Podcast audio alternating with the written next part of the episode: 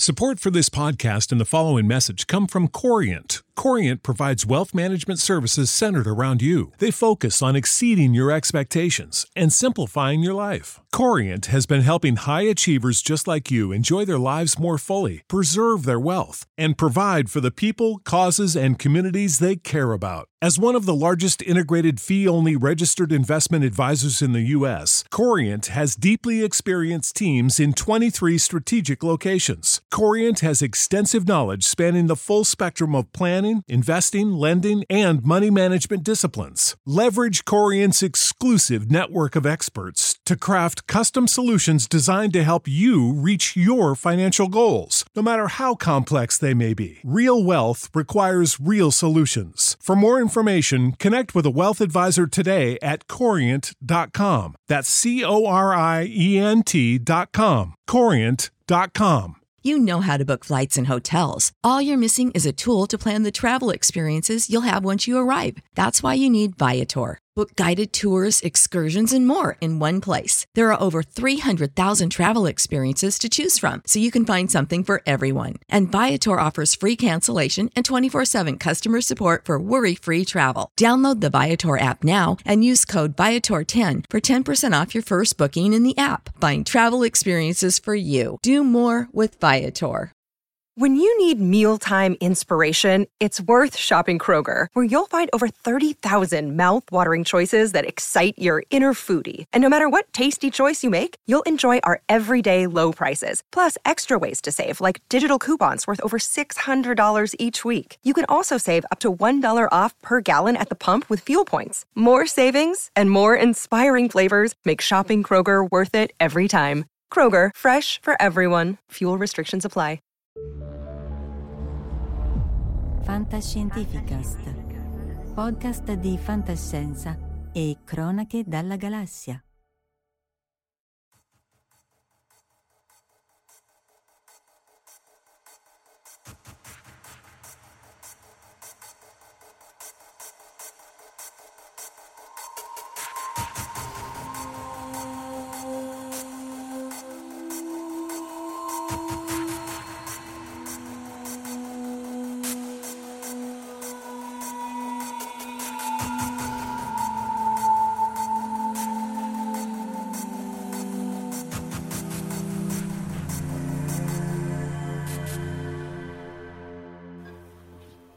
Eccoci live di nuovo, come cascasse il mondo, a parte la settimana prossima come vedremo. Salutiamo già chi ci segue da casa, David Cash che già pone il problema sulla tensione nei dati, Michele Sessa, Alessandro Bitetto, Jack Olanter, Fabrizio Sebastiani, Fabrizio appunto a martare, a giovare, a nettunare.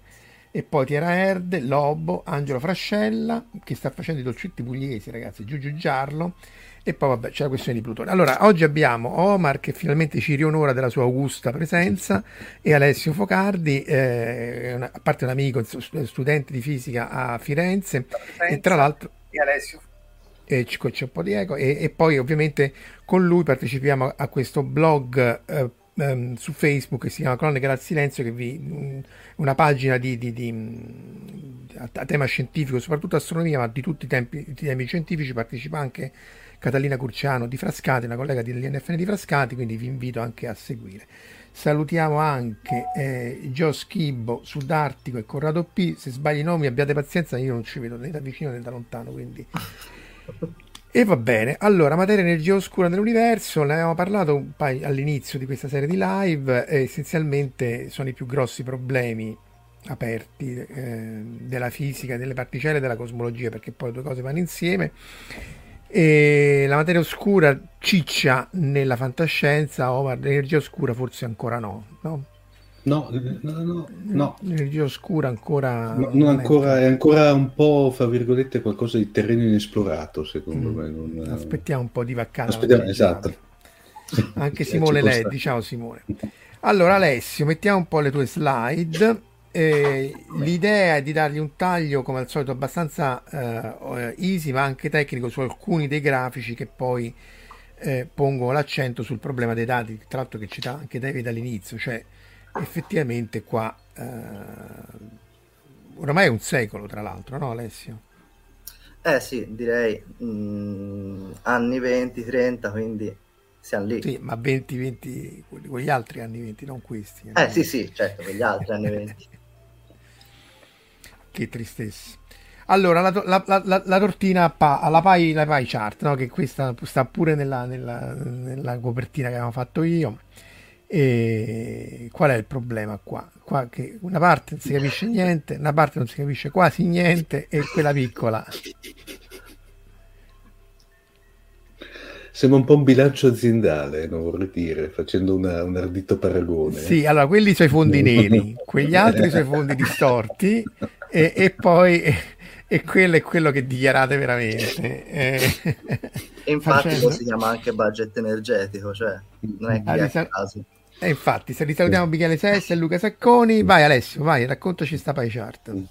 Ma eh, che c'è da raccontare? Semplicemente qui vediamo che solo la fettina più piccolina, quella arancio, giallo, azzurro, non ci vedo nemmeno io, verde, è fatta da ciò che conosciamo, quindi ciò che sta sulla Terra in sostanza, eh, gas, stelle, tutto ciò che fa luce in sostanza, è un circa 5%. Il resto è da una parte la fetta blu chiaro, azzurro, materia oscura, mentre l'altra parte è energia oscura. E di queste due fette si sa poco o nulla. E infatti lo vediamo durante questa live. Quindi la domanda è cosa sono materia e energia oscura? E la risposta è Boh. Non lo sappiamo. Salutiamo tutti e possiamo anche andare a casa. Può andare a letto sì. finiamola qui. Salutiamo anche Paolo Danna, scusa se ti interrompo. Kuma74, 7 ore di mezza, che ci saluta da Vulcan. Vai, allora, in realtà sulla materia oscura qualcosa un po' in più si sa. E... Sì, no, non saprei dire quale si sa di più o di meno, però... Dice Alessandro, vabbè, però dai, Alessandro, voglio dire, è vero che sei matematico. Mm. Pare che grafici e torte non siano il massimo in quanto la mente umana non è brava a interpretare le proporzioni con gli angoli. Io posso, posso controbattere che però se la fetta di torta tua è più grande della mia, io me ne accorgo eh. e, e, e, prendo, e prendo provvedimenti. Eh. Ciao Marianna. Ritorniamo alla... però la fetta, insomma, che, che, che quello che non si capisce è di più, fino a qui ci siamo. Esatto. Quindi ci possiamo chiedere un pochino come è andata questa storia e partirei dal signor Fritz Zwicky che negli anni 30, nel 33 precisamente, fu il primo a teorizzare l'esistenza di questa materia oscura. Ora, cosa successe? Successe che lui prese un ammasso che dopo guardiamo e vide che contando la sola massa proveniente da ciò che vediamo, quindi proveniente dalla luce delle galassie in sostanza, mh, mm, le cose non funzionavano, la velocità eh, non tornava con quella che doveva essere e ci doveva essere quindi una quantità di materia in più aggiuntiva che però non si vedeva. Ovviamente lo presero sul serio? No, e uno dei motivi è anche perché non è che era proprio simpaticissimo a tutti e lui per primo, eh, diciamo, eh, non si faceva stare simpatico. Ad esempio, una delle cose... Sì. Eh, una delle, delle cose che diceva di quelli eh, che gli stavano un po' su quel posto era che erano dei bastardi sferici. Ora, chiedete voi, che vuol dire Dip- bastardo sferico? Eh, vuol dire che è bastardo da qualunque parte lo guardi. Beh, omogeneo e isotropo come l'universo. Mm. Questo Omar te la puoi riciclare in contesto. No, in contesto aziendale. Perché nessuno la capisce, nessuno sa arrabbia. Esatto. Senti, c'è Maria Costanza che dice che è fisico e penso che ce l'abbia con te. Eh, poi c'è Massimo Rusconi che salutiamo, Perusca S che ha l'Alzheimer, grazie a Lenzi. E, e, e, e, Alessandro Bisetto, vabbè, sì, una sfissa dei fisici che semplificano tutto. Sì, David dice, e Luca Angel, dice una cosa interessante sulla questione della Ghost Mat, perché in effetti il termine eh, no, è sbagliato perché oscura, dark vorrebbe dire che eh, assorbe luce, eh, mentre sì. appunto, come accennavi tu, non è così. Magari meglio trasparente. Boh. Sì, sì, io avrei detto trasparente. Cioè, al tempo è chiaro, che l'oscura va benissimo, anche perché mm. eh, rende meglio l'idea anche in un contesto oramai in Ma cui... Poi, tu... Per la fantascienza direi meglio oscura, cioè con materia trasparente non se la filava nessuno. No, no, no. no tutti i film, da quella boiata di Harlock in CG che hanno fatto, eccetera, insomma, non... non... Mamma mia. Mamma. Eh, Torniamo a Zwicky, perché Zwicky era un personaggio, no? si faceva, cioè se ne fregava fondamentalmente, era l'astronomo Sì, sì, fisico, faceva il suo. eh, eh, però è geniale, visto? no? Perché È lui? È lui Sì, vero sì. questo? Sì, sì, ce l'ho Sì. qui una foto. Più Aspetta, qua. Qui è meno, qui è meno, qui è più tranquillo. Ah, ecco qui. Sì, Eh, più simpatico. Sì, vabbè, ma fondamentalmente eh, si potrebbe anche aprire la, la- la- la parentesi razzista sugli astronomi, eh. Eh, però, ehm, però la questione è che... eh, allora, sicuramente era gente che al tempo soprattutto era abituata a lavorare da sola, quindi era meno abituata a interagire con altri e in quel, in quel periodo, ma anche recentemente, anche su, su fisica delle particelle, intendiamoci, no? C'era più, visto che io osservo una cosa, che sta cosa io non l'ho vista, eh, se io si viene a sapere che sto osservando quel- quell'oggetto per qualche motivo, ecco io ti rubo l'idea, oppure penso che ti ho rubato l'idea, magari invece per casa e così via. Quindi che gli scannamenti ci fossero, ci sta pure. Eh, che lui fosse molto bravo perché aveva teorizzato anche le supernove di tipo 1A, se non ricordo male. Sì, allora lui mi sembra fu il primo a teorizzare che le supernove erano delle esplosioni di stelle e anche il primo a teorizzare, cioè a ipotizzare che le- gli ammassi di galassie potessero fungere da, da lente gravitazionale. Eh, Quindi, quella è insomma, un'altra... Un genio non da poco, insomma, Sì, sì, sì. tempo. Era un genio compreso ma ignorato. E, Sì. e- e- e di nuovo, poi anche qua, mo poi par- andiamo a parlare di Panera Oscura, però c'è anche questo aspetto, cioè non è che uno si aspetta che la scienza vada sul binario dritto, io dico sta cosa, tutti dicono, vabbè, questa cosa è giusta, eccetera, eccetera. In realtà non è così. In realtà, l'abbiamo visto anche nel, lo vedremo anche nei dati su- della materia oscura, eh, in realtà è un'interazione continua che va anche a simpatie, antipatie, a cose assolutamente non, non scientifiche, comunque non come uno si aspetterebbe che si interagisca. Per cui poi, se uno dice una cosa anche molto, se sei donna, poi lo vedremo più avanti con Vera Rubio, è peggio che mai. Ma se uno dice una cosa molto giusta e molto profonda, magari la gente ti ignora e, e basta, e poi passano 30 anni. Eh, vediamo un po' il- il- l'osservazione che lui fece.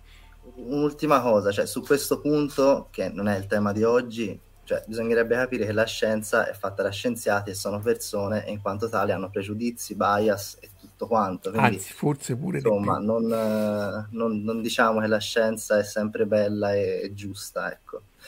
È un mito un po' da sfatare, forse. Ok, ora bando alle ciance. Ok, questo qui era l'oggetto che studiò Zwicky e niente di più, era un po' scenografico, vi ho già spiegato il tutto, cioè abbiamo le galassie, se te ti metti lì a contare la massa proveniente da ciò che vedi, non combacia con quello che dovrebbe esserci per come ruotano, cioè per la velocità di rotazione delle galassie. E poi lo vedremo anche che è stato ripreso da Vera Rubin una quarantina d'anni dopo. Beh, dunque, questo, sì, infatti, questo è, allora, diciamo, questo è il coma cluster, se non ricordo Sì. male. Quindi è un ammasso di galassie, quindi un oggetto che è gravitazionalmente eh, legato, perché appunto le galassie se altrimenti se ne dovrebbero andare ognuna per i fatti suoi. E queste invece non, non- non se ne vanno assolutamente per i fatti loro. E, e Zwicky disse che appunto dice qua qualcosa non torna, no? Esatto, fra l'altro Zwicky fece il conto solo con la massa delle galassie praticamente, cioè le- gli ammassi di galassie sono oggetti fatti da galassie che interagiscono gravitazionalmente. Lui contò solo le galassie, in realtà ci sarebbe anche il gas intergalattico, il gas interstellare da considerare, che però mh, diciamo per i tempi no- no- non poté farlo, non, non c'era questa idea ancora.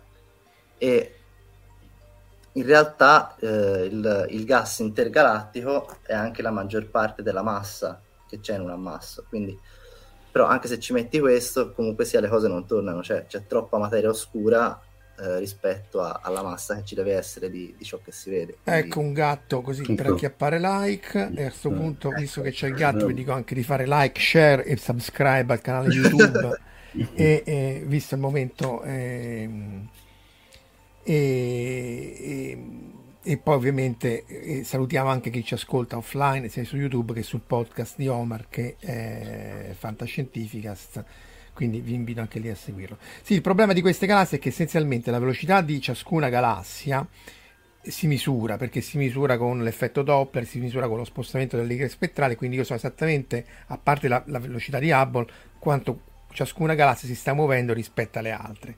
E allora lui dice, vabbè, ma queste galassie si, si muovono talmente velocemente che se ne sarebbero già andate nei 14 miliardi di tempo una rispetto all'altra eh, non lo fanno e quindi vuol dire che c'è qualcosa che le tiene addensate. Qui, qui appunto c'è l'Obo che dice che sono i sitto, il lato oscuro delle energie oscure che tengono insieme non la galassia ma le ammassi di galassie, può essere, tanto vale pure quella. E quindi ci deve essere una massa ulteriore che non è quella visibile o deducibile dal gas interstellare dalle galassie. Lui appunto stimò 160 volte, quindi non, non metà, è 100 volte, più di 100 volte, se ci metti il gas magari sarà 50, ma insomma è la parte dominante che tiene insieme questa cosa. Esatto. E nessuno gli diede retta. No, passarono solo 40 anni, quindi fate un po' voi. E si arriva infatti a Kent Ford e Vera Rubin, che fecero in sostanza quello che, che fece anche Zwicky, cioè andarono a vedere questi ammassi di galassie o, le, o le galassie stesse e andarono a vedere se la velocità di rotazione combaciava o no con gli esperimenti. E indovinate un po', no. Infatti, qui ho messo anche una, una frase, una citazione da, da, Vera Rubin, spero sia vera. Eh, la scienza progredisce. Aspetta, meglio... però non vi posso evitare sia vera la, la, la, la frase o, o, o Vera Rubin. No. Mamma mia. Eh, lo so, abbiate pazienza. Non ci avevo pensato. E, e, e l'ora. Perdonate. Io, io, spero entrambe. Non potevo allora. starmi zitto. Si può far tacere la scienza. e quindi la scienza progredisce meglio quando le osservazioni ci costringono a cambiare i nostri preconcetti. E, e lei che cosa? Facci vedere questa curva di rotazione della galassia. Eh, allora. Infatti, vediamola, che se no non si capisce Ecco, più o meno il risultato è questo. Cioè, se te prendi una galassia e vai a calcolare in sostanza con le leggi di Newton, con, eh, per chi le ha fatte, appunto la legge di Newton e le leggi di Keplero, se vogliamo, eh, la, la, rotazione, la velocità di rotazione di, della galassia si trova che andando verso l'esterno questa dovrebbe una certa diminuire e vedete la linea rossa, la curva rossa, che va via va verso lo zero. Mentre quello che si misurava e che misurarono Vera Rubin e Kent fosse, cioè, era quella, quella bianca. Quindi da un certo punto in poi queste due curve non matchavano, non combaciavano qua eh, bisogna iniziare a interpretare un po' i dati. Un modo per interpretarli era quello che ci doveva essere in sostanza altra materia aggiuntiva che andava anche oltre la galassia e che non si vedeva. E quindi si ritorna un po' alle idee di 40 anni prima con Zwicky. Oh, c'è da dire che questo è su, è su, scala completamente, e questo lo rivedremo più avanti nelle ipotesi, è su scala completamente differente da, eh, dall'ammasso di galassie, cioè lì era galassie con galassie che stanno insieme come fossero particelle, tenute, un gas tenuto insieme, e qui invece è ciascuna galassia non si comporta come dovrebbe e quindi già lì dici, ma se è un problema solo di una parte, ok, se già c'hai più problemi e potrebbe esserci una soluzione per tutte e due, boh, magari esisterà davvero questa materia oscura.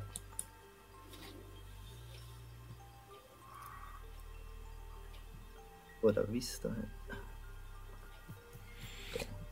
Oh, intanto che tu cerchi le slide ti faccio vedere quest'altra allora che questa cosa ovviamente non è solo di una galassia è di tutte le, quasi tutte le galassie chi più chi meno chi non ce l'ha eh, c- ci sono eccezioni eh. non è che è esattamente lo stesso per tutte le galassie ma rimane il fatto che ognuna di queste curve come hai fatto vedere tu prima è la velocità di rotazione delle stelle, la velocità media delle stelle che sono a una certa mm. distanza in kiloparsec, quindi migliaia di parsec, se moltiplicate per 3 abbiamo, uh, quindi questi sono 30.000 uh, anni luce, vuoto per pieno, e appunto tutte queste appiattiscono, mentre appunto dovrebbe andare giù, come dicevi tu, come, con, eccola qua, col sistema solare per, eh, in cui le velocità vanno diminuendo. La seconda legge di Kepler l'abbiamo vista molto bene con la live di qualche volta fa con, con Luca Signorelli.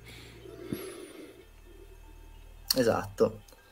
E qui diciamo la, pa- la prima parte storica, io direi anche di concludere e passare all'energia oscura.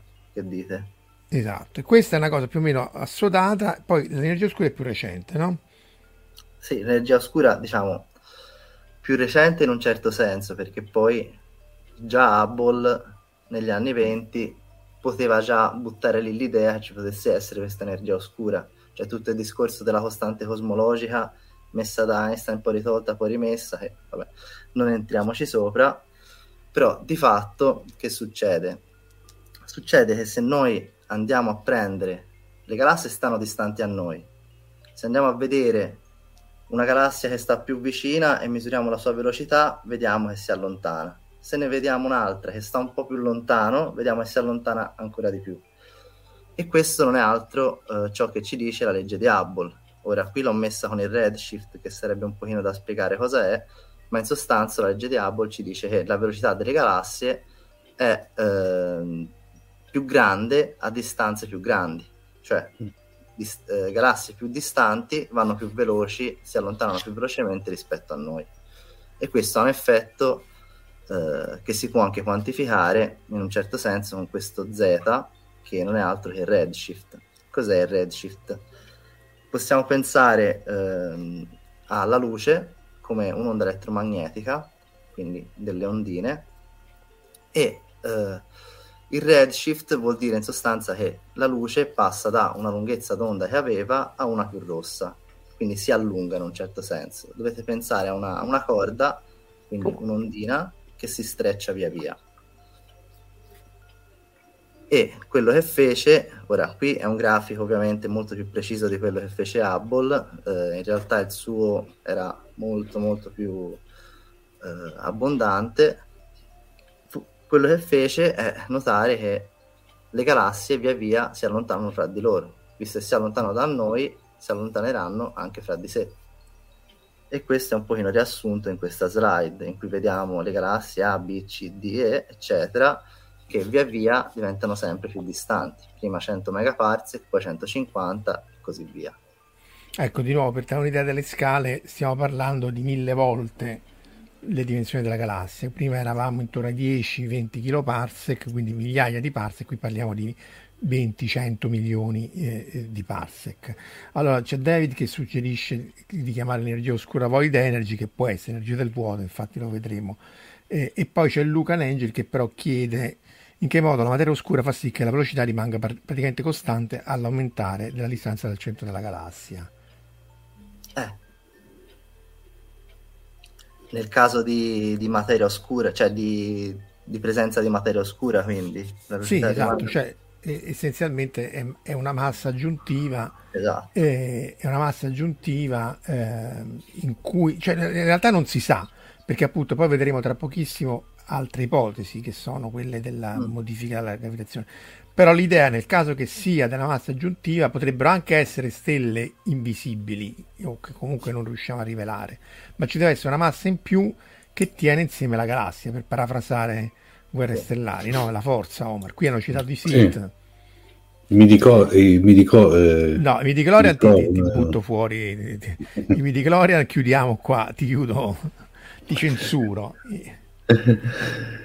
eh, anche perché appunto ehm, in realtà appunto nella descrizione della forza che Obi-Wan faceva no? sì. che teneva insieme la galassia quasi regge, regge meglio de, l'idea delle varie no, ipotesi che... era, era più se vuoi più nella sua semplicità era molto più realistica sì poi hanno tirato fuori mamma mia hanno tirato fuori i midichlorian ma poi in realtà è stata tutta, tutta una discesa dopo eh, nel frattempo, ecco, l'altra cosa che ha detto giù interessante è che poi Hubble, il grafico originale, aveva errori molto più grandi. Ecco, se torni indietro eh, sul, sul, grafico, allora qui ogni, ogni puntina è una galassia. L'andamento, eh, infatti, vedi Verusca, chi numera i midi si vuole le botte, provvederemo quando sarà.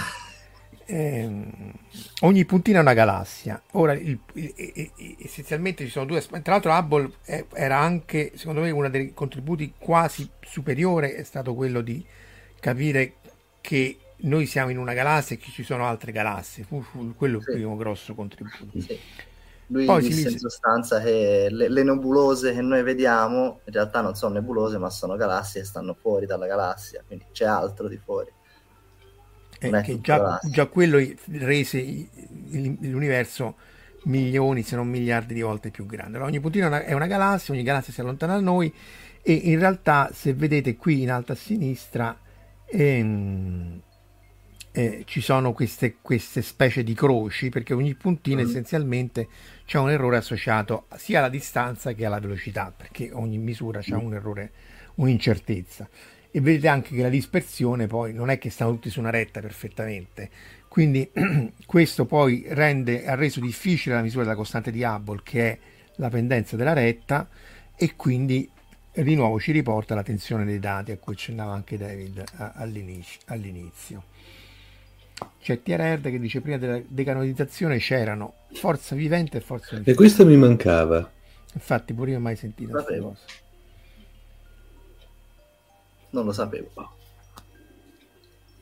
Infatti, però evidentemente l'hanno poi fatto sparire con uh, che tutto quello che era canone è sparito. E... Ma una domanda a tutte e due. Il redshift è quello che praticamente parlano anche quando c'è la canonica rappresentazione nei film o nei telefilm dell'iperspazio, nel senso le, le stelle che vengono praticamente all'effetto sì, è stato, sì. è stato sdoganato da guerre stellari praticamente, che dicono che però non, non, è, non è, in teoria se una, un'astronave dovesse, eh, per ipotesi nell'iperspazio, non, che dicono che dovrebbe essere completamente diverso, giusto l'effetto? Sì, cioè, allora, che vedi per effetti relativistici, non solo redshift, mm. eh, sono appunto tipo il beam relativistico, alt- mm. altri effetti che ci puoi mettere. E sì, non è, non è tutto così banale.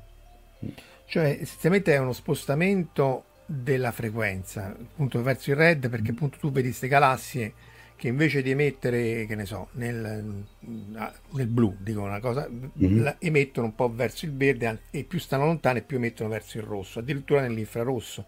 Uh-huh. Quindi si sposta la frequenza perché si stanno allontanando. Il solito effetto Doppler dell'ambulanza, no? Quando l'ambulanza sì. si allontana da te, tu senti che il, il, pitch diminuisce eh, perché l'onda sonora viene stiracchiata dalla velocità. Della, del, dell'ambulanza. Qui è la stessa cosa, solo che l'onda elettromagnetica viene stiracchiata dal fatto che quella si sta allontanando. Se sei tu che ti muovi, e allora di nuovo se ti muovi verso le galassie a velocità relativistica, in realtà quelle sembra che sta, si spostano verso il blu, cioè perché si stanno avvicinando a te. Però appunto, come diceva Alessio, in realtà poi c'è tutto un effetto geometrico che è quello per, dello stesso della pioggia, no? che se corri sembra che la pioggia che cade verticale viene verso mm. te. Sì. E, e, e, lì è la stessa cosa, c'è l'anello di Einstein in cui essenzialmente tutte le stelle vengono concentrate verso un punticino di fronte a te, eh, sempre più stretto, tanto più vicino vai alla velocità della luce, sempre per un effetto geometrico. Infatti le, sia Star Trek che, che, che, Guerre Stellari, insomma uno spostamento visibile di stella a quella uh, all'inizio quando entri nell'iperspazio, se fosse geometrico legato alla velocità vorrebbe dire che tu hai percorso in mezzo secondo boh, decine se non centinaia di anni luce, quindi è proprio... però rende l'idea, insomma, poi anche qua, sì. l'idea è sempre, è sempre quella.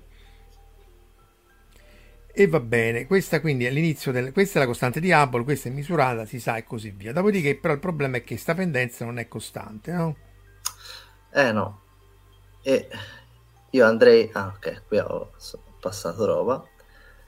Ditemi voi, passo direttamente alla materia oscura sì, facciamo prima la materia oscura che è più canonica e poi ritorniamo sull'energia okay. oscura. Perché... Ok, ok. Parliamo quindi di materia oscura. Cosa ne sappiamo? Quali sono le prove che, eh, che esista? Una si è detta prima, le curve di rotazione, ma c'è anche ben altro, tipo il lensing gravitazionale, che l'ho già un po' accennato prima, la cosmologia, che se abbiamo tempo riusciamo magari a vederla alla fine, e il bullet cluster. Bullet cluster è una singola prova che però è bella grossa, insomma, bella lampante. Allora, partiamo. No, anche perché sono tutte prove differenti, cioè sono tutte evidenze che sì. si basano sempre sulla gravità, eh, intendiamoci, però si basano eh, su um, ipotesi, scale, principi primi differenti. Questo che che ci fa credere che questa materia oscura esista veramente e che non è Sì. che sia un errore di una misura sola. Diciamo, Vai. non è che hai solo la materia Eh. oscura che spiega le curve di rotazione e poi basta, o solo il lensing, cioè spiega tante cose. E quindi eh, dici, boh, ci sarà. E anche il motivo per cui penso si spenda abbastanza soldi per cercarla. No, allora, quello è perché si va a mode e ritorniamo là, eh, perché eh. Eh, cioè, dipende anche come la cerchi, dove la cerchi e perché la cerchi, e quello è perché comunque si va eh, un po' a mode. Però vabbè, facciamo finta, ci- sulla moda ci torniamo dopo. Vado? Vai, vai. Ok. Questo è, mi sembra un ammasso dello stregatto, perché infatti Mm. assomiglia un pochino allo stregatto Vero. Disney. E come potete vedere, È vero, eh, non è, non è, Sì, è vero, esatto. grafica, cioè. Non è una roba modificata, fatta in modo strano, ma è proprio l'immagine che è così. Ora, vedete anche voi che c'è qualcosa che non va. Quel qualcosa che non va è un effetto relativistico. La relatività fa sì che in sostanza il nostro spazio non sia sempre piatto, ma che sia fatto un pochino a curve, potete immaginarlo, a volte più alto, a volte più basso, e quindi è un pochino mh, come se la geometria, proprio così in effetti, fosse diversa da quella piatta che siamo abituati a vedere noi. E questo effetto geometrico fa sì che la luce venga piegata da questo effetto. Quindi la luce non va diritta, ma compie delle curve. E qui lo vedete benissimo perché se andasse dritta non avremmo questi, eh, queste deformazioni così vistose. È come se avessimo messo appunto una lente fra noi e ciò che stiamo guardando, che, che ci fa un pochino sbarellare tutto. Cioè, questi, questi che vediamo sul bordo sono, eh, ciao Stefano, sono galassie che invece di essere puntiformi vengono distorte perché eh, tra l'altro la lente se stai al centro ti ingrandisce, infatti vediamo oggetti che non vedremo assolutamente grazie alla lente di gravitazione, ma se sei sul bordo della lente l'effetto è un po' distorto, no? Se vi immaginate Esatto. di prendere le lenti di ingrandimento che ho fatto vedere Sherlock Holmes, eh, uno guarda il centro ma sul bordo è tutto distorto e questo è più o meno quello che succede per queste galassie distorte dalla materia interposta tra Esatto. noi e, e le galassie che stanno dietro Diciamo, essenzialmente. ne- nella lente c'è un effetto che è, tra virgolette, classico, qui c'è un effetto che è relativistico, è dovuto al fatto che lo spazio-tempo non è piatto ma è curvo. E quindi la luce segue linee curve. Ora qui ho messo anche altri, ah no, sono andato a bullet cluster, quindi no, non li ho messi. Oh, questa, questa qua, in realtà c'è da dire che su questa qui la lente gravitazionale si vede, dovrebbero essere gli occhi del gatto, se non sbaglio. Cioè, sono du- due Sì. galassie che sono più vicine a noi che appunto ingrandiscono e distorcono la luce che sta dietro e qui la galassia si vede. Però in molti altri casi c'è l'effetto di lente gravitazionale, ma non c'è la galassia davanti, quindi anche lì uno dice, boh, chi è che mi sta causando eh, la lente Esatto. gravitazionale? Eh, perché serve una quantità di massa pari a una galassia, che però non vedo. Quindi la galassia di stelle spente, boh, sì, può essere, eh, oppure una galassia di materia oscura, che però anche là non è che sia chiarissimo come tu fai a vedere la galassia senza le stelle, solo con la materia oscura. Però, però que- e questo è un effetto di lensing gravitazionale statico, legato appunto a un oggetto che sta là e, e si vede, non si vede, non lo fa ma lo dico per, tor- per ricitare Boris 4. Questo è il Ballet Cluster, facci vedere il Ballet Eccolo. Cluster, eccolo qua. Ecco, questo è il bullet cluster. Cosa è? In sostanza qui abbiamo due ammassi di, di galassie, quindi dovete immaginarli come due oggetti che stavano separati, quindi due ammassi, non due galassie singole, infatti vedete sono tanti pallini luminosi che si sono scontrati, hanno colliso e si sono attraversati. Ora, questo qua in realtà diciamo, si stanno scontrando da tipo centinaia di milioni di anni si sono tipo attraversati hanno compiuto la collisione tipo 150 milioni di anni fa. E che succede? Abbiamo diciamo, la parte in rossa e la parte in blu sono cose messe diciamo, tra virgolette in post produzione per far capire meglio Mm. cosa stiamo guardando e cercando e abbiamo la parte in rossa che in sostanza eh, sarebbe il gas eh, intergalattico mh, insomma della- degli ammassi che si è scontrato e questo gas cosa fa? Nello scontro fa una specie di attrito, cioè si scalda, emette raggi X e possiamo vederlo. In blu abbiamo invece la parte di galassie, poi vedremo che non è solo galassie. Abbiamo la parte di galassie che in sostanza essendo fra virgolette piccoline, fra loro non collidono mai, non, non riescono a beccarsi e quindi passano dall'altra parte. Quindi abbiamo il gas che ha fatto collisione e si è scaldato e emesso, e le galassie invece sono andate un po' dall'altra parte. Dunque, qui, a parte i complimenti di Stefano, che ovviamente sono apprezzati, c'è sia Cassie che Fabrizio che chiedono quali sono le stelle e quali sono le galassie e come, eh, aspetta, e come si distinguono tra loro. Allora, qua sono più galassie che stelle, vuoto per pieno, ragazzi. Questa è la cosa che è un po' uh, spaventosa perché appunto ognuno di questi, non so se si, no, no le, le devi indicare tu, le galassie, ognuna di queste qui che vedete sotto la... no, torna indietro. Aspetta, so perché è partito. Ognuna di queste qui che vedete essenzialmente sono, uh, sono galassie. Le stelle sono forse queste qui che eh, in primo piano più grandi con l'alone più grande, no. insomma la, cioè quelle che hanno l'effetto a croce, per intenderci. Aspetta, faccio, aspetta, è pieno di stelle, infatti, aspetta, eh. Eh, met, le metto io così le posso indicare. Oh, ecco. Eccola qua. Allora, essenzialmente queste qui sono tutte galassiette, queste qui sono tutte galassie, queste qua. Mm. Ora, questa sembra proprio una stella perché c'è l'effetto a croce la... perché è la diffrazione del... Questo è Hubble, se non sbaglio. Mm. Um, no, uh, Optical, no, Magellan. Queste qui sono stelle e, e, e, e, tutte queste qua dietro sono tutte galassiette.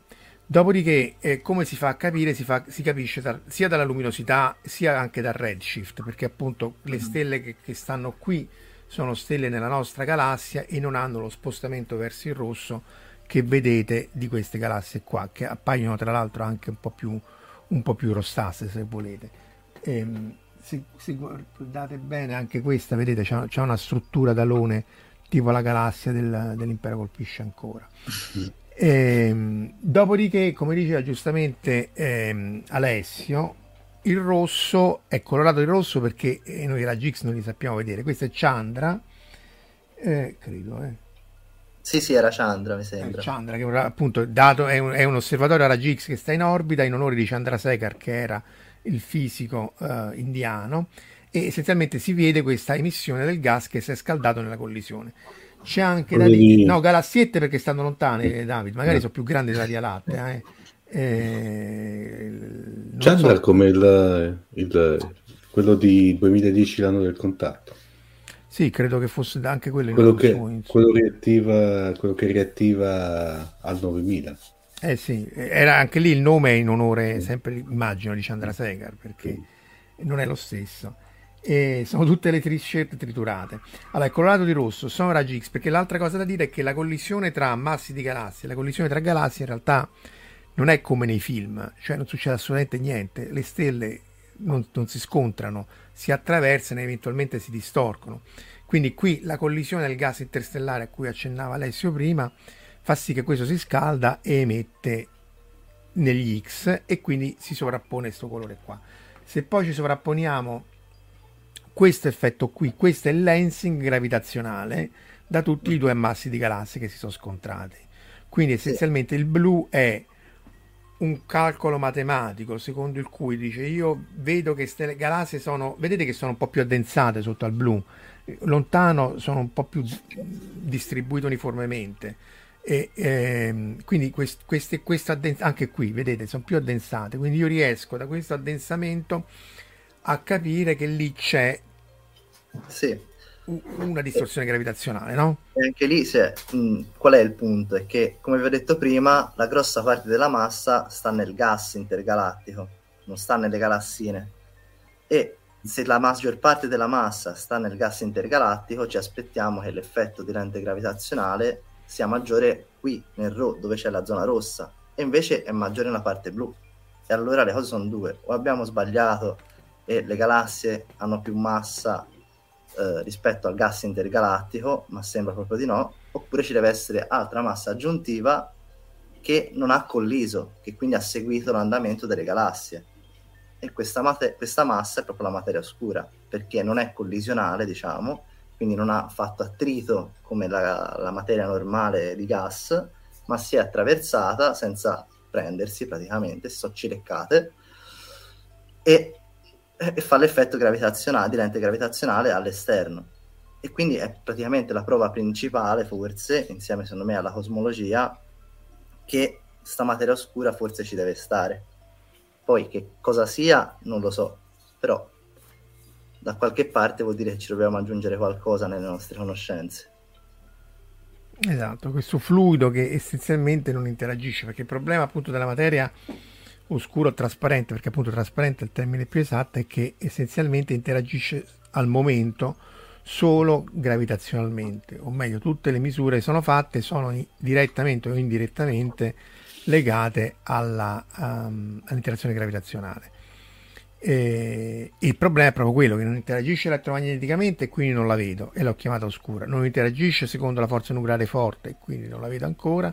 Forse si spera che interagisca con la forza nucleare debole con tutti i rivelatori che hanno messo sottoterra e, e, e, o su acceleratore perché se no veramente stiamo veramente, eh, stiamo veramente nei, nei guai. Allora chiede sempre Cassie a che distanza sono le cose più lontane visibili in questa foto, che età stiamo ah. vedendo.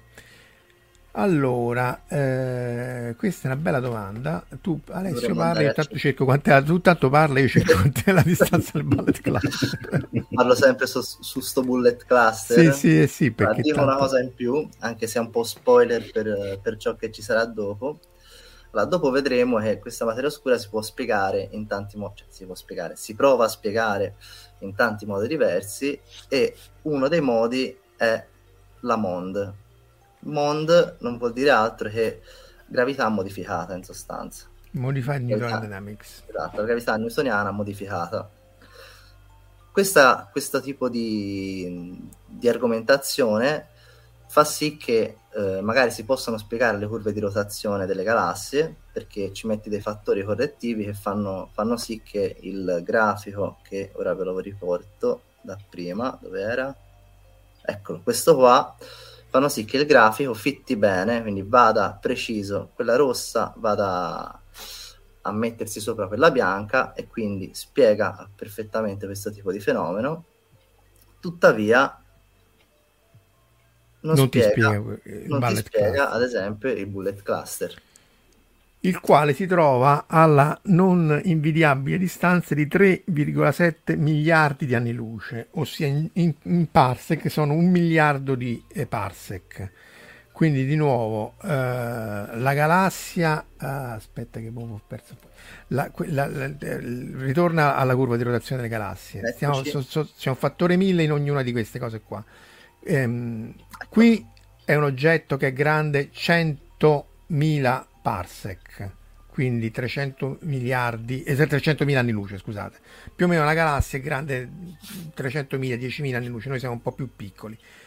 Le, l'ammasso del coma cluster ha le galassie che distano tra loro più o meno un milione di anni luce, 100 milioni di anni luce, quindi c'è un fattore 1000 tra la dimensione della galassia e la distanza tra galassie e galassie e il bullet cluster o bullet cluster in realtà non so come si parla eh, sta a un miliardo di anni luce da noi anzi a 3 miliardi ma insomma un altro fattore 1000 quindi eh, ci sono un fattore 1000 e 1000 quindi un milione tra la dimensione della galassia e la distanza eh, che, che, c'è tra noi e questo ammasso, ammasso di galassie. Eh, c'è Antonio che chiede giustamente come fanno a collidere gli ammassi di galassie e in che direzione viaggiano non lungo un raggio che va dal centro verso l'esterno. Beh, come in che senso come collidono? C'hai due ammassi che puoi pensarli slegati, in realtà non lo sono, da tutto il resto, che dovuto alla loro massa collidono, diciamo. Poi è molto più complicato di così perché dovresti considerare tutto il gas intergalattico, come è distribuito, quindi non è così semplice, però puoi pensare come a due palle che fanno una collisione, non sono due palle, però più o meno per capirsi è dovuto alla gravitazione. Invece sì, l'emissione era GX non è dovuta alla gravitazione, è dovuta proprio all'interazione del gas. Sì, credo che lui si riferisce sulla, sulla direzione originale. Il punto è che tu hai Ah, dal, dal- da- dal Big Bang essenzialmente hai un, è come fosse un gas in cui ogni galassia, se ignori le stelle, si comporta come un- una particella di pulviscolo che va più o meno, a parte l'espansione, va più o meno a caso. A caso per a caso, queste qui, e questa è un'altra evidenza di materia oscura, tendono ad addensarsi una vicino all'altra per gravità. Qui in realtà non c'è un gas come l'aria che ci circonda, ma tendono a essere più festoni o filamenti tipo quelli di, di carnevale. Quello poi lo si vede dopo, vedendo la grande scala proprio. E, e appunto si muovono a caso, dopodiché questi due festoni a un certo punto si scontrano, però lo scontro non è che sbattono, ma si, si compenetrano perché appunto in realtà è tutta materia vuota e tutta materia vuota. L'unica cosa che non, che non si compenetra appunto è il gas eh, eh, eh, interstellare perché è molto più, se volete, per quanto rarefatto è molto più denso e quindi tende a, a riscaldarsi, ossia vuol dire che una particella di gas di un, di un ammasso di galassie si passa talmente vicino a quell'altra che interagiscono elettromagneticamente e si cedono eh, energia l'una con l'altra. Mentre le stelle, a meno che proprio non si scontrano frontalmente come nei, nei film di fantascienza, c'era The Worlds Collide e così via, in realtà interagiscono gravitazionalmente, magari si accelerano, si- le galassie vengono eh, smembrate nella loro forma originale, ma non succede nulla alle singole, alle singole stelle. E poi appunto citano qua, c'è sempre Cassie che cita, eh, questa non la sapevo tra l'altro, su una che voleva, uno o una che voleva buttare una bomba di neutrino in un pozzo di idrogeno, cioè una bomba nucleare in un pozzo di idrogeno eh, e fermi di essere ripetibile. Sì, ma insomma se, se, se voleva fare anche di peggio, eh, non è che... E va bene. Allora, quindi essenzialmente noi abbiamo fino adesso visto va- tre evidenze di materia oscura, una a- su scala galattica, quella di Vera Rubin che è venuta per seconda, una su scala di statica di un ammasso di galassie che se ne sta lì in santa pace e se ne sta in- tenuto insieme da un qualcosa che altrimenti con ciascuna galassia se ne dovrebbe andare, qui due ammassi di galassie che si sono scontrati, in realtà si sono compenetrati, si sono incontrati, eh, per citare Sean Connery in, ehm, nell'ultima crociata, Ships that pass in the night, no, si, si, si passano uno vicino all'altro, si salutano e ognuno prosegue. Eh, e anche qui la compenetrazione del- del- della massa non è quella del, del gas caldo. E adesso veniamo alle altre, alle altre, a- alle altre evidenze. Ti rimetto le slide, scusa. Vai. Ah, sì. Eh, dove ero rimasto? Ok, ok. Quindi vado direttamente alle evidenze cosmologiche o Sì, prima... allora a questo punto guarda, facciamo l'evidenza cosmologica perché è, è- è una- è l'altra e poi vediamo i candidati. Tanto... Come faccio a passare? Mi sa che Vai devo avanti, esplorare un po' di roba. No, no, va avanti, tanto voglio dire, non è che stiamo a parlare di di Marvel o di Andor. Allora,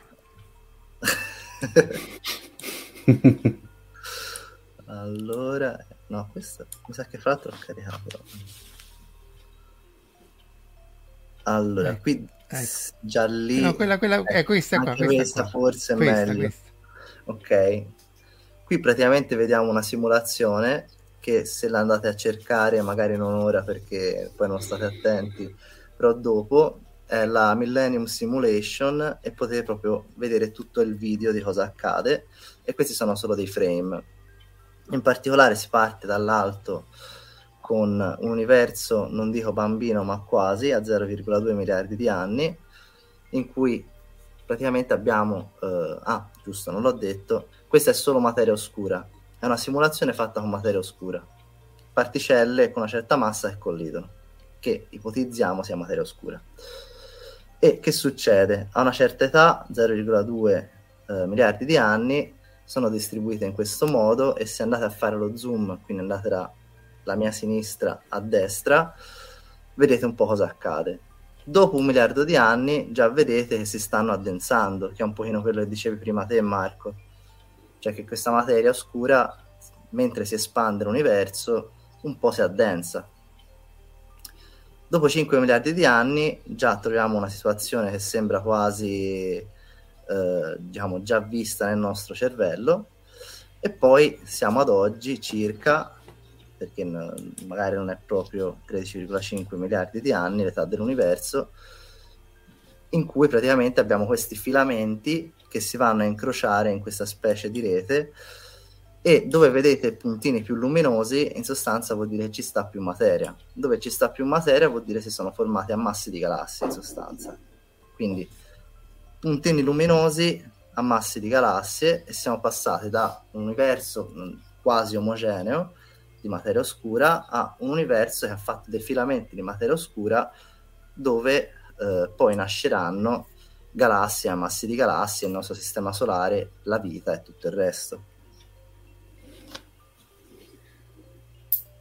Quindi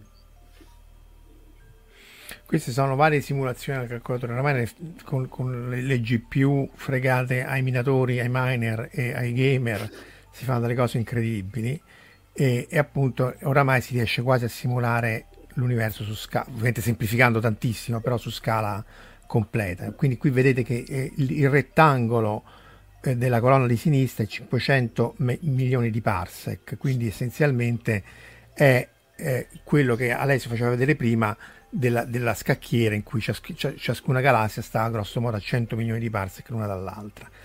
E tra l'altro, l'altra cosa da dire è che se non ci metti una materia oscura, cioè una particella, un qualcosa freddo, ossia un qualcosa che non si muove relativisticamente, non ti vengono questi filamenti, che però sono le stesse strutture che noi osserviamo studiando la scala dell'universo. Questa era l'altra slide, forse stava prima, quella... Sì perché questo è simulato al calcolatore.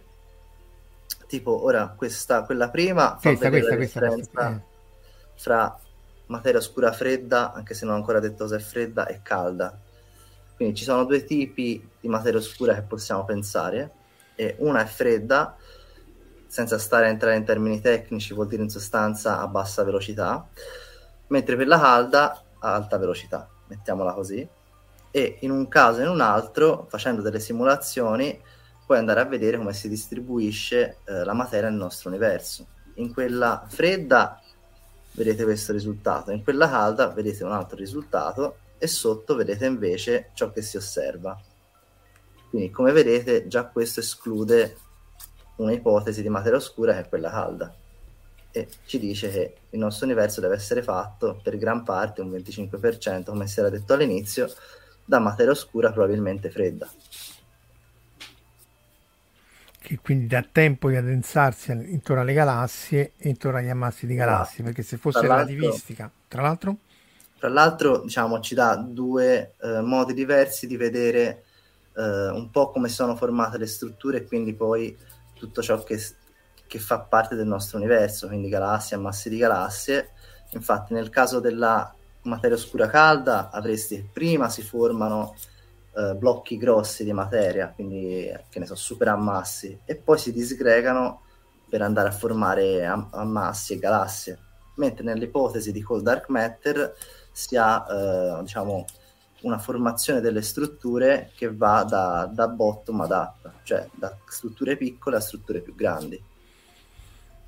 Quindi c'è eh. proprio due filosofie diverse di vedere come, come sono nate le cose attorno eh, a noi. Però appunto una, una torna più o meno, to- torna abbastanza sì. bene e l'altra no, questo è il problema. Esatto. E tra l'altro questo è quello che le Monde non spiegano. Prima avevano chiesto, ehm, dove sta? Eh, eccolo qua, se le Monde ultimamente sono rafforzate o indebolite. Eh, in realtà non è la Monde ma le Monde, perché poi ognuno ha una teoria differente e questo riprende la, l'attenzione dei dati perché la mia teoria è meglio di, è, è, per definizione è meglio di quella di Alessio e quindi la sua per definizione è sbagliata perché la mia per definizione è giusta. Se volete riprende un po' eh, no Omar le, le, le, i libri no? quelli che cioè i, i, romanzi scritti dalla gente che per, è ovvio che il mio romanzo sì, me, o il mio sì, testo è, è, meglio, meglio soprattutto cioè, quando non pubblicato sì, no, ma anche autopubblicato, ma anche pubblicato da editore, eh, beh, comunque sia, indipendentemente dalla scala, no? Indipendentemente dalla scala, è, è, cioè, è, è la Palissiano che è il mio, è il miglior eh. capolavoro del mondo ed è quello giusto. E, e qui è la stessa cosa, che sia Mond, che sia modello dei Gamma Ray Burst quando c'era il problema, che sia qualunque cosa, è ovvio, è chiaro che il mio modello è, è meglio del tuo, anzi è chiaro che il mio modello è giusto essendo il mio modello ovviamente giusto, per definizione il tuo è sbagliato.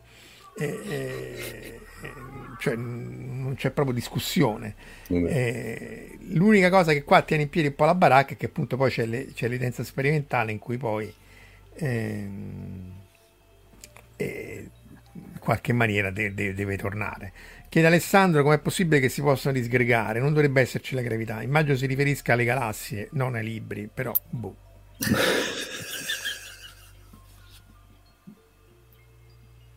ritiene insieme il campo, il campo dell'ego degli scrittori, che è un campo, forse è quella, la materia oscura, è il campo di ego.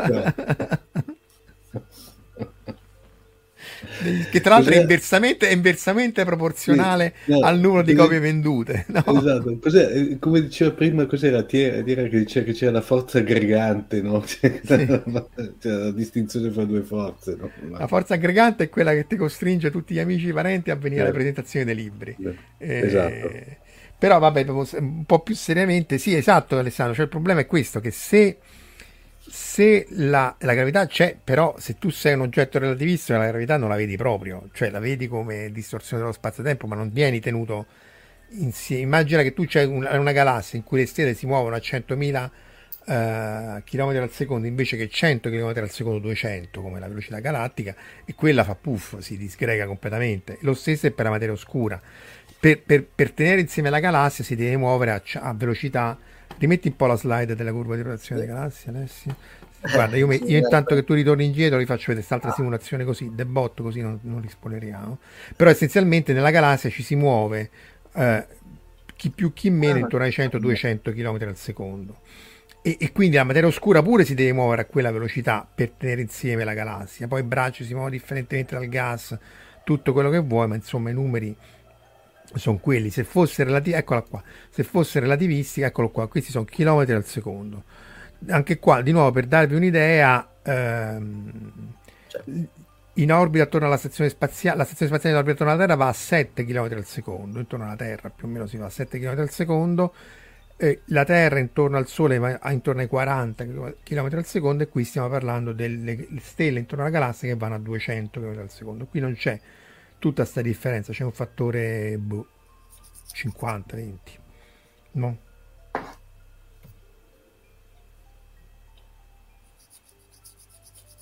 Che torna, sì. sì.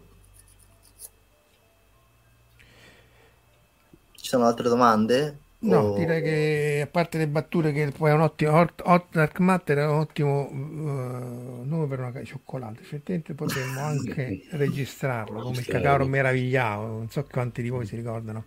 E tu sì. adesso sicuramente no, il cacao meravigliato di Arbore. No, sì, sì, mi ricordo, mi ricordo. Ah, vedi, allora non sei così piccolo.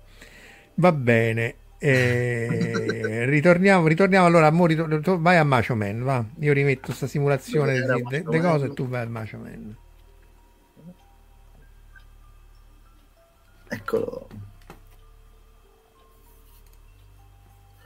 Eccoci qua.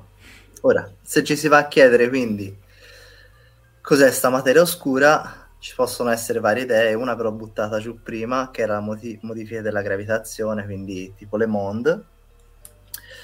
Poi abbiamo Macio, e non so chi di voi lo conosce, dipende un pochino da chi ci sta seguendo adesso. Marco mi ha detto prima di sì, Omar penso proprio di sì. Mm. C'è tutta una live di Marco Taddi appunto sì. su, su, sul wrestling, eccetera, eccetera. Sì. Mo la recupero e poi la magari la metto nei commenti. Se vi interessa, perché appunto eh, c'è questo collega che tra l'altro fa la fusione nucleare qui in Giappone, anche lui è appassionato, anzi soprattutto lui è appassionatissimo di, eh, di wrestling e appunto eh, è andato a trovare tutti i, i wrestler principali quindi se vi interessa l'argomento eh, metterò il link della, di questa live eh, con, sul canale di Marco Taddia. Macio chiede, chiede Cassi cos'è Macio? Eh ora si guarda ora si guarda. Dovrebbe essere la slide dopo? No. È questa. Ok non c'entra nulla con Savage ma sono in sostanza oggetti compatti Cosa vuol dire oggetti compatti? Vuol dire buchi neri, stelle di neutroni, nane brune, nane bianche. Mettiamola così. E Quindi l'ipotesi Macroscopic, com'è? Macroscopic Compact Object? Eh, ma- massive Compact Halo Object. Ah, Halo Object, sì. Quindi oggetti compatti, massivi che stanno nell'alone.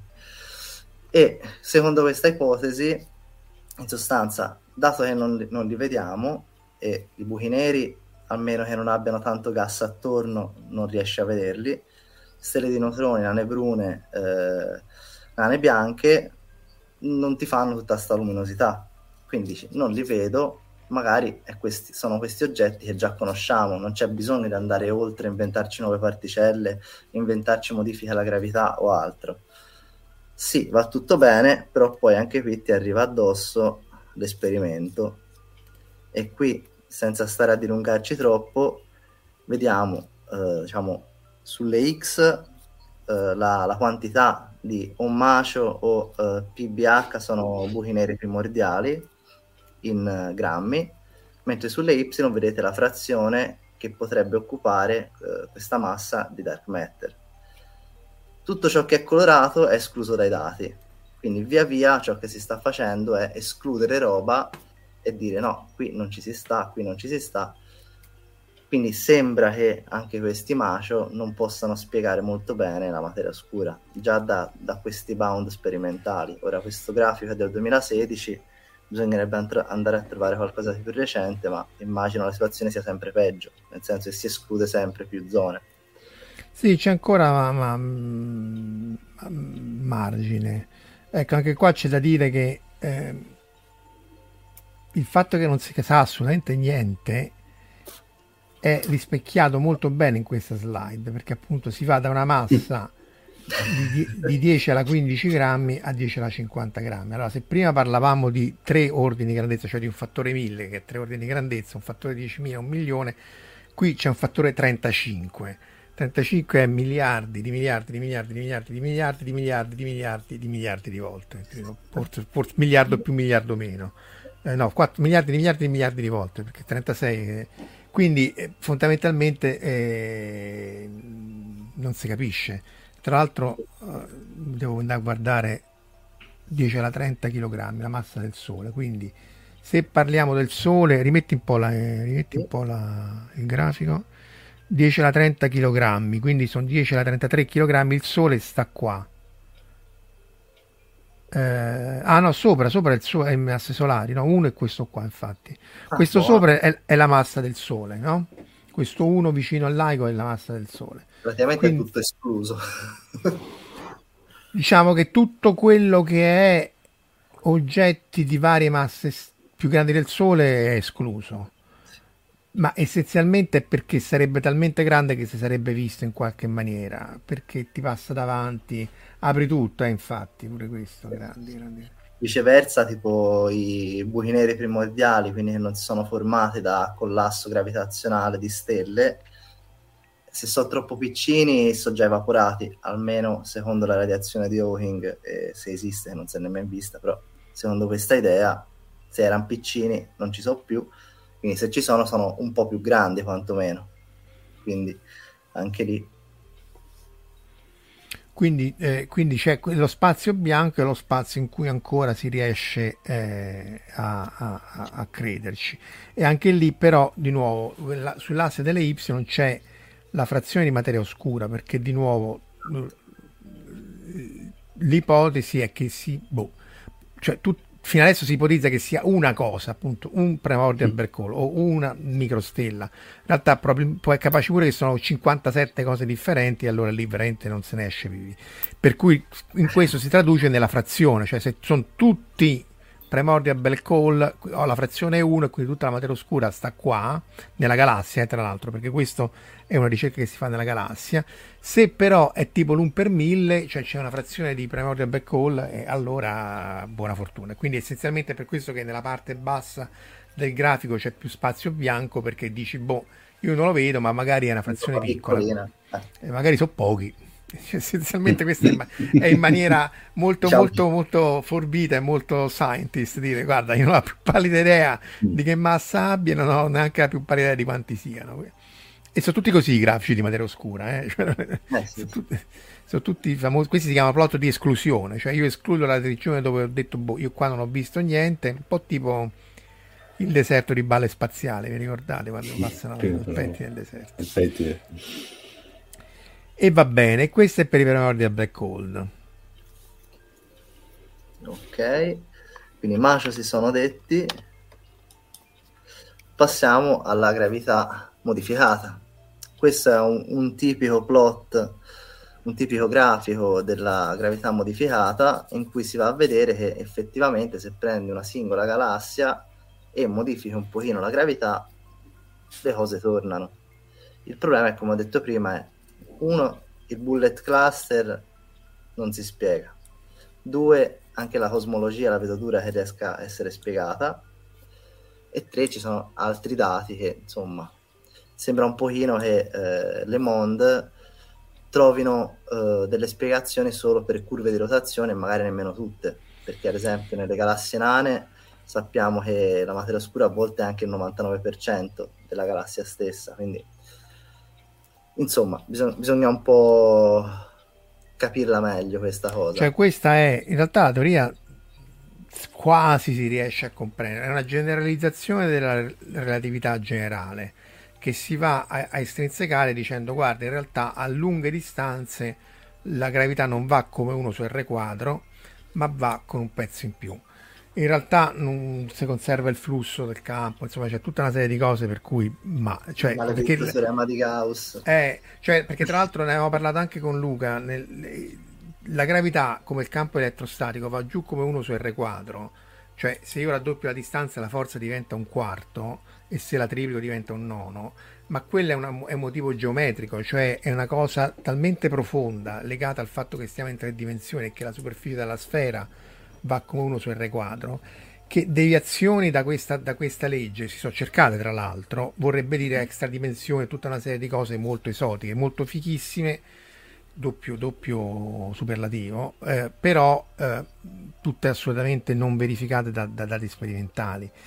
Eh, perché appunto in realtà sono legate alla geometria che è qualcosa di secca ammetterlo di matematica ancora più profondo rispetto alla, alla, alla, alla fisica quindi chiede Cassie se è gravità alla, alla rovescia è gravità o famo strano sempre per dirla alla Verdone cioè sono diversi in modo complicato, si aggiunge un pezzo, però eh, appunto non è che ti risolve tutto, cioè ti, questo ti risolve un po' di galassie e, ne, e, nemmeno tutte, no? Sì. Quindi noi cerchiamo quella cosa che risolve il tutto, ma eh, per ora le monde a mio avviso insomma non, non, ci riescono benissimo, però è un parere mio, ecco. No, parere anche mio. Eh, poi però può essere pure che alla fine sia, cioè non sono esclusi a priori. Eh, c'è tra l'altro una review, ne avevamo parlato su Scientificast qualche sì. puntata fa. C'è una review di 200 pagine scritta da eh, ottimi ricercatori sì, sì. Eh, e che fondamentalmente mettono molto di parte, eh, però anche il neutralino è di parte, eh, diciamocelo. Sì. Ehm, e fanno vedere l'evidenza, rasoio di Occam, l'esperienza sperimentale per le monde e per quell'altro giustamente loro tirano l'acqua al loro mudino dicendo che no, è più un mondo che altro. In realtà è discutibile, però la, la review è, molto, è fatta molto bene e, e, e, in qualche maniera fotografa da una prospettiva differente appunto di chi nella, crede nella modifica della relatività e, e della dinamica newtoniana di quelli che sono le, i dati sperimentali, perché appunto no, non se ne esce ancora. Dopodiché c'è il candidato principe, mi chiamano il principe, signor. Faccio vedere questo principe. Dici le particelle, no? Il neutralino, sì, sì. Particellare, diciamo, sì. Eh sì. Diciamo che la prima idea può essere quella di pensare a particelle che già conosciamo, perché, eh, perché bisogna modificare ciò che funziona più o meno bene, tipo il modello standard delle particelle. Quindi andiamo prima a vedere quello e ci chiediamo come deve essere questa materia oscura. Allora, intanto non deve essere carica, almeno elettricamente perché se fosse carica elettricamente interagirebbe elettricamente, farebbe luce e si vedrebbe. E quindi dal nostro, sistema, dal nostro modello standard possiamo levare tutto ciò che ha carica elettrica, praticamente quasi tutto. ci rimane poca roba, ci rimane l'Higgs, ci rimane neutrini, fotoni si vedrebbero, no. Poi, come deve essere? Deve essere stabile. Perché? Perché se non fosse stabile sarebbe già decaduta prima e quindi non ci sarebbe ora e quindi si vedrebbe adesso e, e allora deve essere, deve essere molto stabile. Quindi se si è creata all'inizio dell'universo deve avere una grossa stabilità. Quindi non decadere velocemente. Con velocemente vuol dire almeno in tempi eh, dell'età attuale dell'universo. Una quindicina di miliardi di anni, niente di che, mm. eh. Sì, sì, eh. proprio poco. Poi deve essere fredda per motivi che abbiamo visto prima anche dalle simulazioni e dalle osservazioni e poi abbondante perché come si è detto deve essere circa il 25% del budget energetico e, e quindi questo è.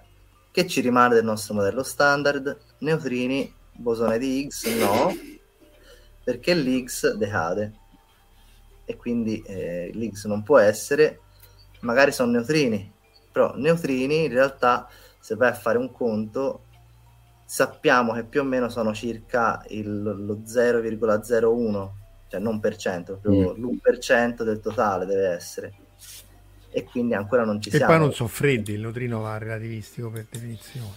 Eh sì. Quindi ci sono varie idee.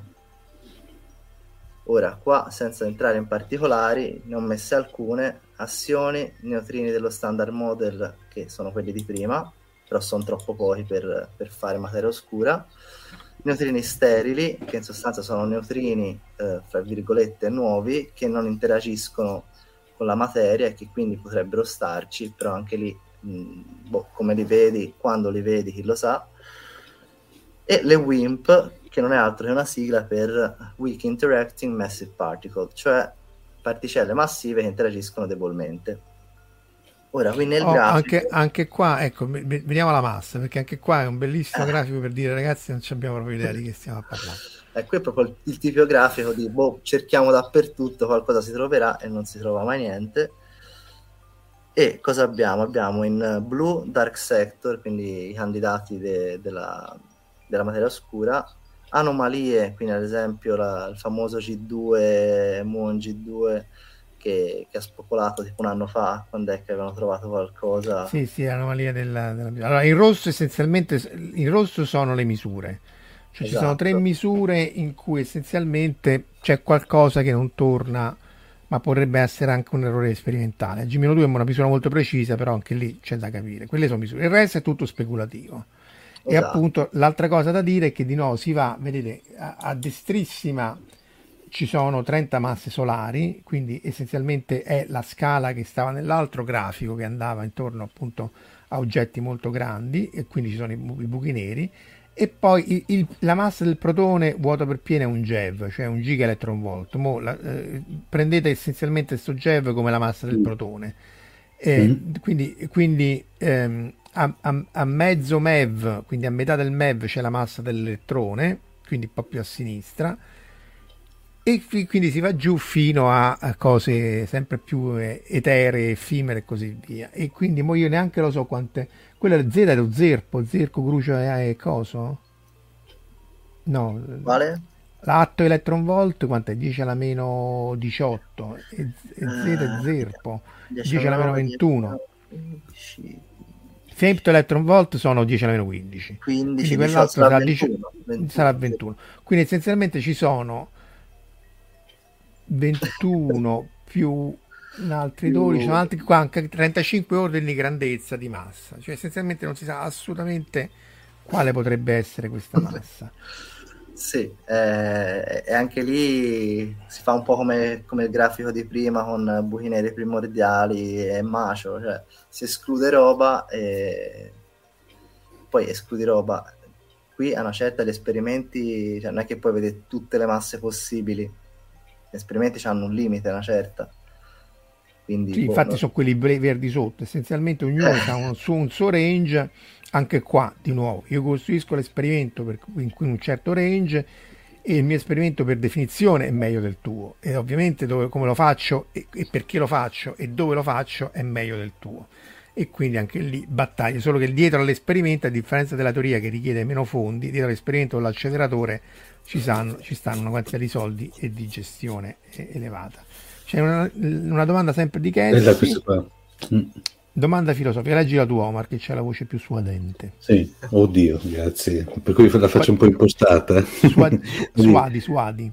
Sì. Allora, domanda filosofica, ma se fosse una cosa molto banale, ma siamo noi che non abbiamo il modo di capire come un daltonico coi colori, non la scienza, proprio l'essere umano? In effetti è, è profonda. Eh? Tu che dici Alessio? Siamo daltonici? Eh. Boh, un pochino è anche così, nel senso le, le rivoluzioni scientifiche sono anche un po' nate da un vedere qualcosa in maniera diversa, quindi ci sta. Cioè, Capire anche cosa prima... e come di diverso, boh. Anche prima Lobo citava che potrebbe essere un errore mm. della matrice, no? Questo ne avevamo accennato mm. anche in varie cose di fantascienza, cioè se, se, è un errore o comunque è fatta così, se, cioè se l'universo è una simulazione e non lo è per tantissimi motivi, eh, però è chiaro che io ci metto una cosa così, debotto, senza senso, F4 e, e questo stava anche nello spazio delle fasi, se vogliamo autocitarci. E, ehm, diciamo però, però c'è da dire questo, che noi essenzialmente l'universo che noi si sappia interagisce con quattro forze elettromagnetica debole, forte e gravitazionale. Poi è chiaro che può interagire anche secondo altre forze che noi non vediamo e anzi l'energia oscura potrebbe essere una manifestazione della quinta forza. E, e però eh, di nuovo noi possiamo vedere solo quello che possiamo vedere con gli strumenti e con ehm, tutto quello che riusciamo a, a immaginarci. Cioè, qui ovviamente uno ride dicendo che qui c'è appunto un intervallo di, di 35 ordini di grandezza, eccetera, eccetera, ma dietro ognuna di queste freccette blu c'è tutta una serie di teorici che ti ricordare chi, come, chi sta pensando il pensatore di indietro tutta, che pensano come può essere fatta, scrivono l'equazione, fanno un'ipotesi e mettono dove potrebbe stare. E, e, di, basato ovviamente sulla matematica, e anche lì c'è il dibattito, non è ovvio che il cervello nostro che si è evoluto per mangiare la carne della savana sia, eh, sia in grado di poi andare a capire cosa sia questa cosa qua. E, e quindi appunto sì, potrebbe essere, però non è, non è assolutamente chiaro. Sì, Antonio, potrebbe essere composta da più elementi. E, assolutamente. Mm, anzi, probabilmente è così. Il problema è che non se ne trova neanche uno, cioè il problema è che nessuna di queste cose qua è stata lontanamente osservata, perché la cosa interessante sarebbe anche osservarla indipendentemente dal fatto che sia materia oscura o no, basterebbe dire vabbè io ho visto sta cosa, già sarebbe rivoluzionario in quanto tale. Vabbè, Angelo dà la colpa ai trisolariani, e, e però ecco questa è l'altra domanda di, Lo, di Lobo. Um, budget a parte, si è capito che strumenti costruire? No, ci si per, prova. no, perché appunto ogni, ogni, anzi, fa vedere, ce l'hai la slide sugli esperimenti, no? Ogni esperimento sì. va a, a, cercare in una zona differente. Ecco qua, ad esempio, per quella diretta, magari faccio vedere prima questo. In poche parole si può cercare in tre modi diversi questa materia oscura a livello particellare. Ma ricerca diretta, indiretta o acceleratori, che vedete un pochino nel, nel disegno, cioè se facciamo scontrare facciamo scontrare. Se ipotizziamo che questa materia oscura si scontri con particelle che conosciamo, è eh, in diretto, no, diretto, scusami, in diretto se prendiamo eh, due particelle di materia oscura si scontrano e ci danno due particelle che conosciamo e che riusciamo a osservare, viceversa nei, nei collisori, negli acceleratori facciamo noi scontrare le particelle che conosciamo e speriamo di vedere o meglio non vedere qualcosa, che è la dark matter e nel caso di quella diretta, non so se vuole passare a diretta o in sì, diretta. Sì, sì, cominciamo con quella diretta. Cioè, essenzialmente nel caso, nel caso della diretta o in diretta tu stai o sottoterra o nello spazio a aspettare che questa particella arrivi o a vederne i, i, i, prodotti. Sull'acceleratore tu speri di produrla e, e facendo scontrare cose, facendo conoscere gente. Eh, cominciamo sottoterra, eh, soprattutto il Gran Sasso, che è uno dei sì. laboratori di punta, e questi sono i vari esperimenti che stanno là sotto. Sì, praticamente qui si, si, spera che succedano cose, cioè che, che, la materia oscura interagisca in qualche modo con ciò che abbiamo nei nostri rivelatori e di vedere qualcosa, che può essere o oggetti che escono, un aumento di temperatura o cose di questo tipo, e ancora mi sembra non ci sia nessun, uh, nessun indizio. Beh, Dama, c'è il segnale di Dama. Cioè, essenzialmente qui voi avete derivatori iperpuri che vanno sottoterra per essere scremati dai raggi cosmici da tutto e aspetti sì. che arrivi il neutralino, la particella, chi per lui, che interagisca con la materia normale secondo la forza nucleare debole. Se non interagisce neanche debole, allora eh, ciao Mara, io esco, cioè è finito. Cioè, se non interagisce neanche debole non c'è proprio modo di vederlo. Eh, Poi per ogni cosa che succede qui ci sono teorici che fanno i loro modelli e dicono ma secondo me la, la materia oscura è fatta così, interagisce in questo modo, avrà questa sezione d'urto, quindi te dovresti riuscire a vederla, la vedi? No, allora ok, faccio un altro modello. E un altro esperimento. anche, perché poi, anche perché poi in realtà ci sono altri due motivi grossi per cui dovrebbe esistere qualcosa oltre il modello standard. Uno è che se fate tutti i disegnetti, diagrammi di Feynman che piacciono tanto a Verusca, essenzialmente dovete metterci almeno una particella per ognuna di quelle che abbiamo noi per farvi tornare i conti, altrimenti vi viene infinito da tutte le parti. Quindi eh, magari la rinormalizzazione, i conti che uno fa con i disegnetti di Feynman sono sbagliati, ma insomma mancherebbero all'appello almeno metà delle particelle per farvi tornare questi conti. Allora tu dici, vabbè, di queste particelle magari quella più leggera è proprio il, il, il candidato. E l'altra è l'inflazione dell'universo, cioè all'inizio, nei primi istanti dopo il Big Bang, c'è stata questa espansione rapidissima, tra l'altro più veloce della luce, perché l'espansione può essere più veloce della luce, che ci ha separato da parti dell'universo che non vedremo mai, eh, sono causalmente sconnesse. E anche lì si presuppone che questa espansione rapidissima sia dovuta appunto alla eh, interazione con questo neutralino, quindi o con, con, qualcosa. Quindi tornerebbe tutto, almeno tornava tutto perché dice se il neutralino è questa massa qui, intorno a mille volte, facciamo il protone, e, eh, mi, mi, spiegherebbe l'inflazione, mi fa tornare tutti gli integrali dei diagrammi di Feynman, dei disegnetti, eh, mi spiega la materia oscura, è tutto perfetto. Quindi costruiamo i rivelatori sottoterra. Noi abbiamo fatto Pamela, satellite che poi se avremo tempo ne parleremo, vediamo nello spazio. Eh, facciamo LHC per fare questa cosa perché LHC, diciamocelo, non era fatto per l'X, era fatto per cercare la materia oscura. Poi anche l'X per carità successione, ma in realtà speravano di trovare la materia oscura, o meglio di produrla.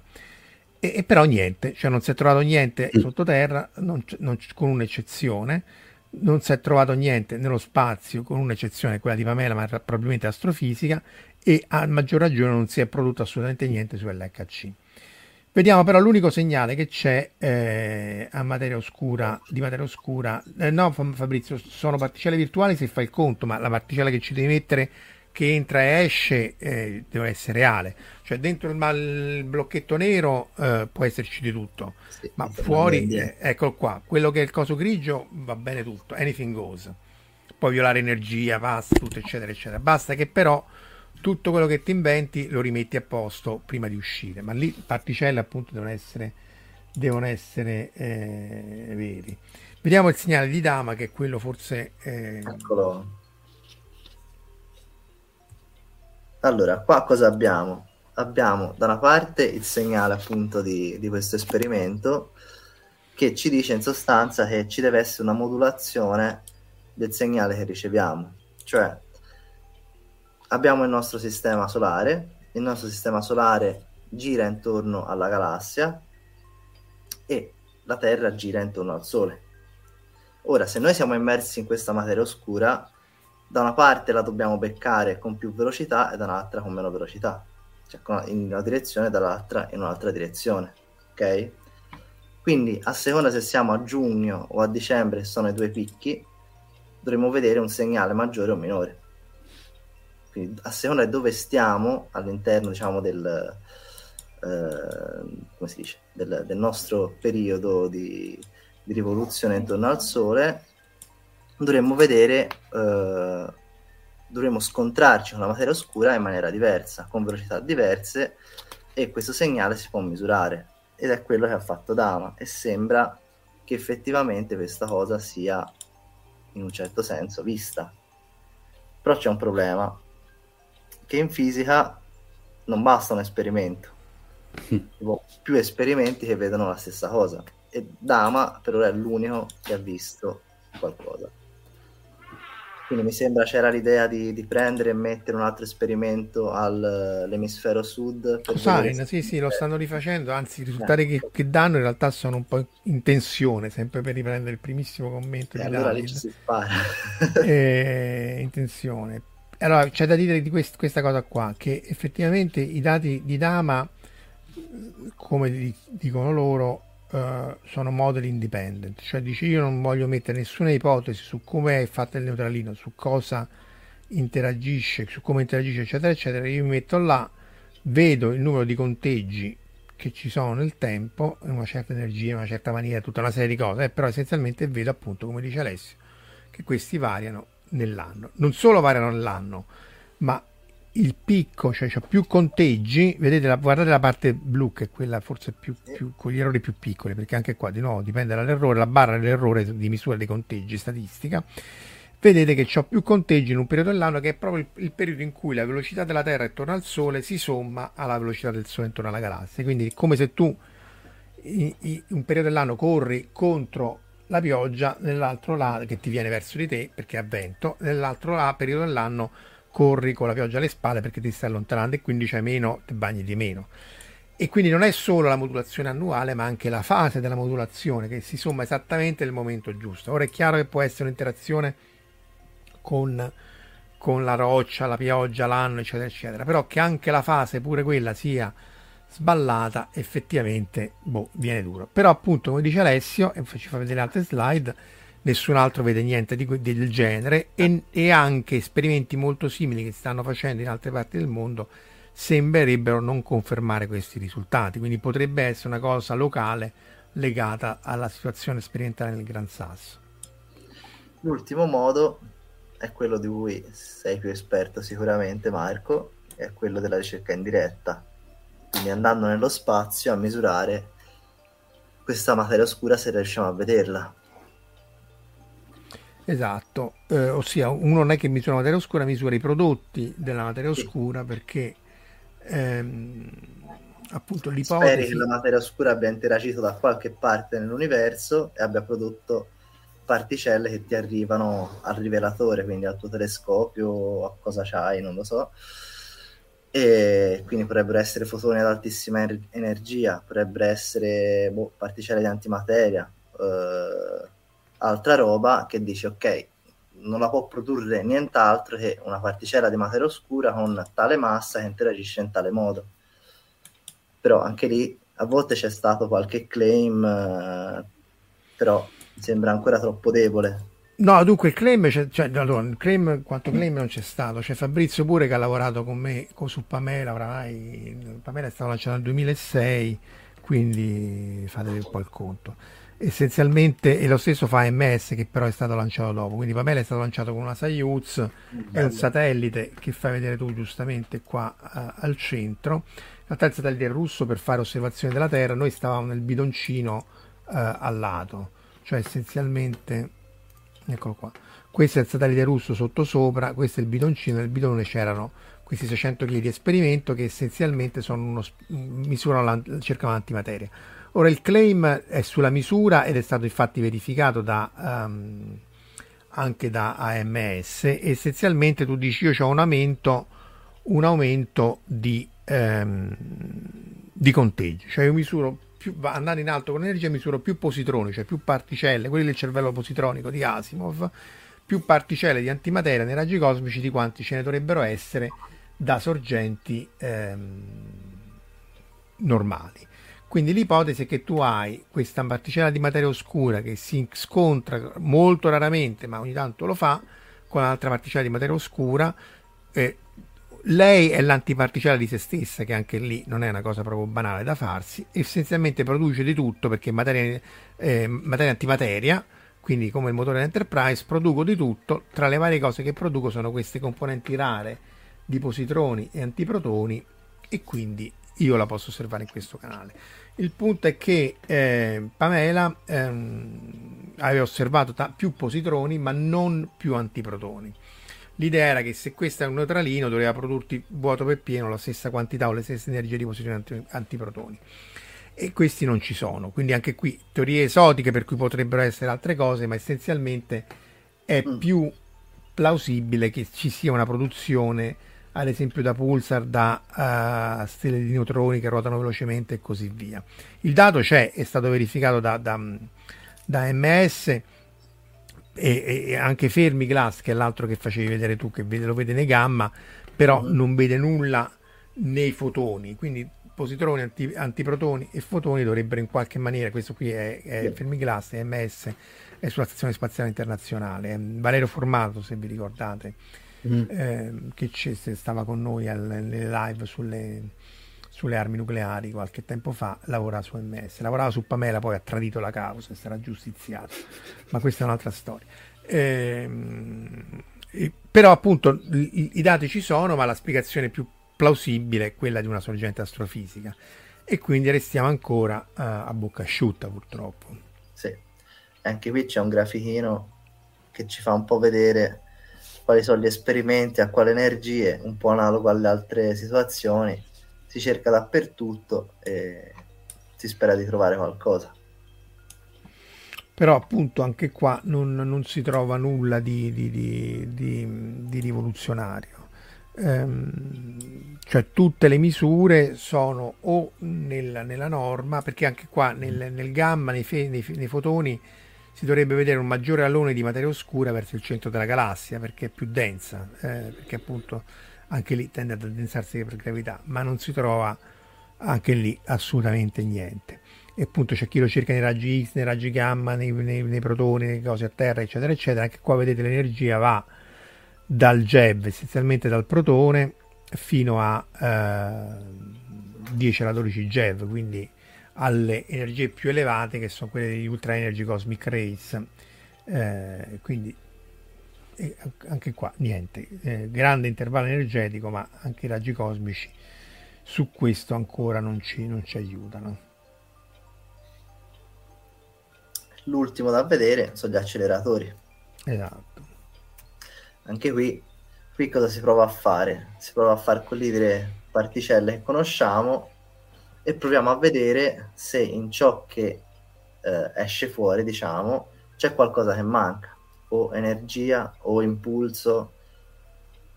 E anche qui per ora mi sembra non si sia visto niente, quindi boh, non, non che sia facile, però sì, qui ci sono due problemi. No? Uno è che uno spererebbe appunto, dice io faccio collidere, ma faccio il contrario, no? invece di avere la particella che collide con se stessa e mi produce roba normale, faccio collidere la roba normale e produco l'antiparticella, e la, la, la, la, materia oscura, il neutralino.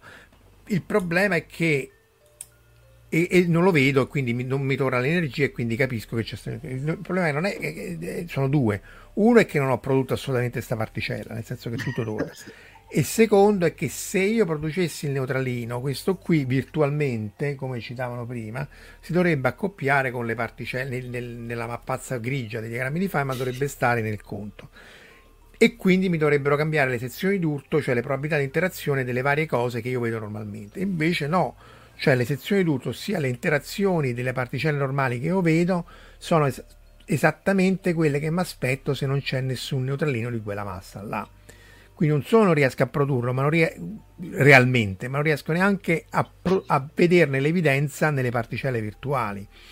Il che fa pensare che se appunto di particelle di neutralino si tratta, dovrebbe stare energie più elevate. Sì.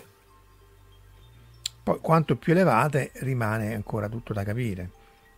Sì, anche perché o fai acceleratori più grossi o Esatto, e qui c'è l'altro inghippo che ci riporta a, ai soldi alla cosa, perché mentre LHC è stato costruito nel tunnel dell'EP, che era il primo collisore positrone e elettrone, che era un'idea di Bruno Tuschek, tra l'altro, un geniale fisico che poi ha lavorato a Frascati, eh, e fatta l'energia in cui si pensava che il neutrino stesse, per tutti i motivi che siamo detti prima, ossia eh, rinormalizzazione dei, dei, dei, disegnetti di Feynman, espansione dell'universo, materia oscura, eccetera, eccetera. Ora non c'è nessuna evidenza teorica che ci dica, o nessuna ipotesi teorica che ci dica dove andare a cercare il neutralino. E però adesso si sta prendendo il dibattito di cosa fare dopo l'HC e si vorrebbe fare un tunnel grande 100 km. E spesso questo viene venduto come l'oggetto per cercare la materia oscura, però non c'è nessunissimo motivo che la materia oscura sia ai 100 km di tunnel.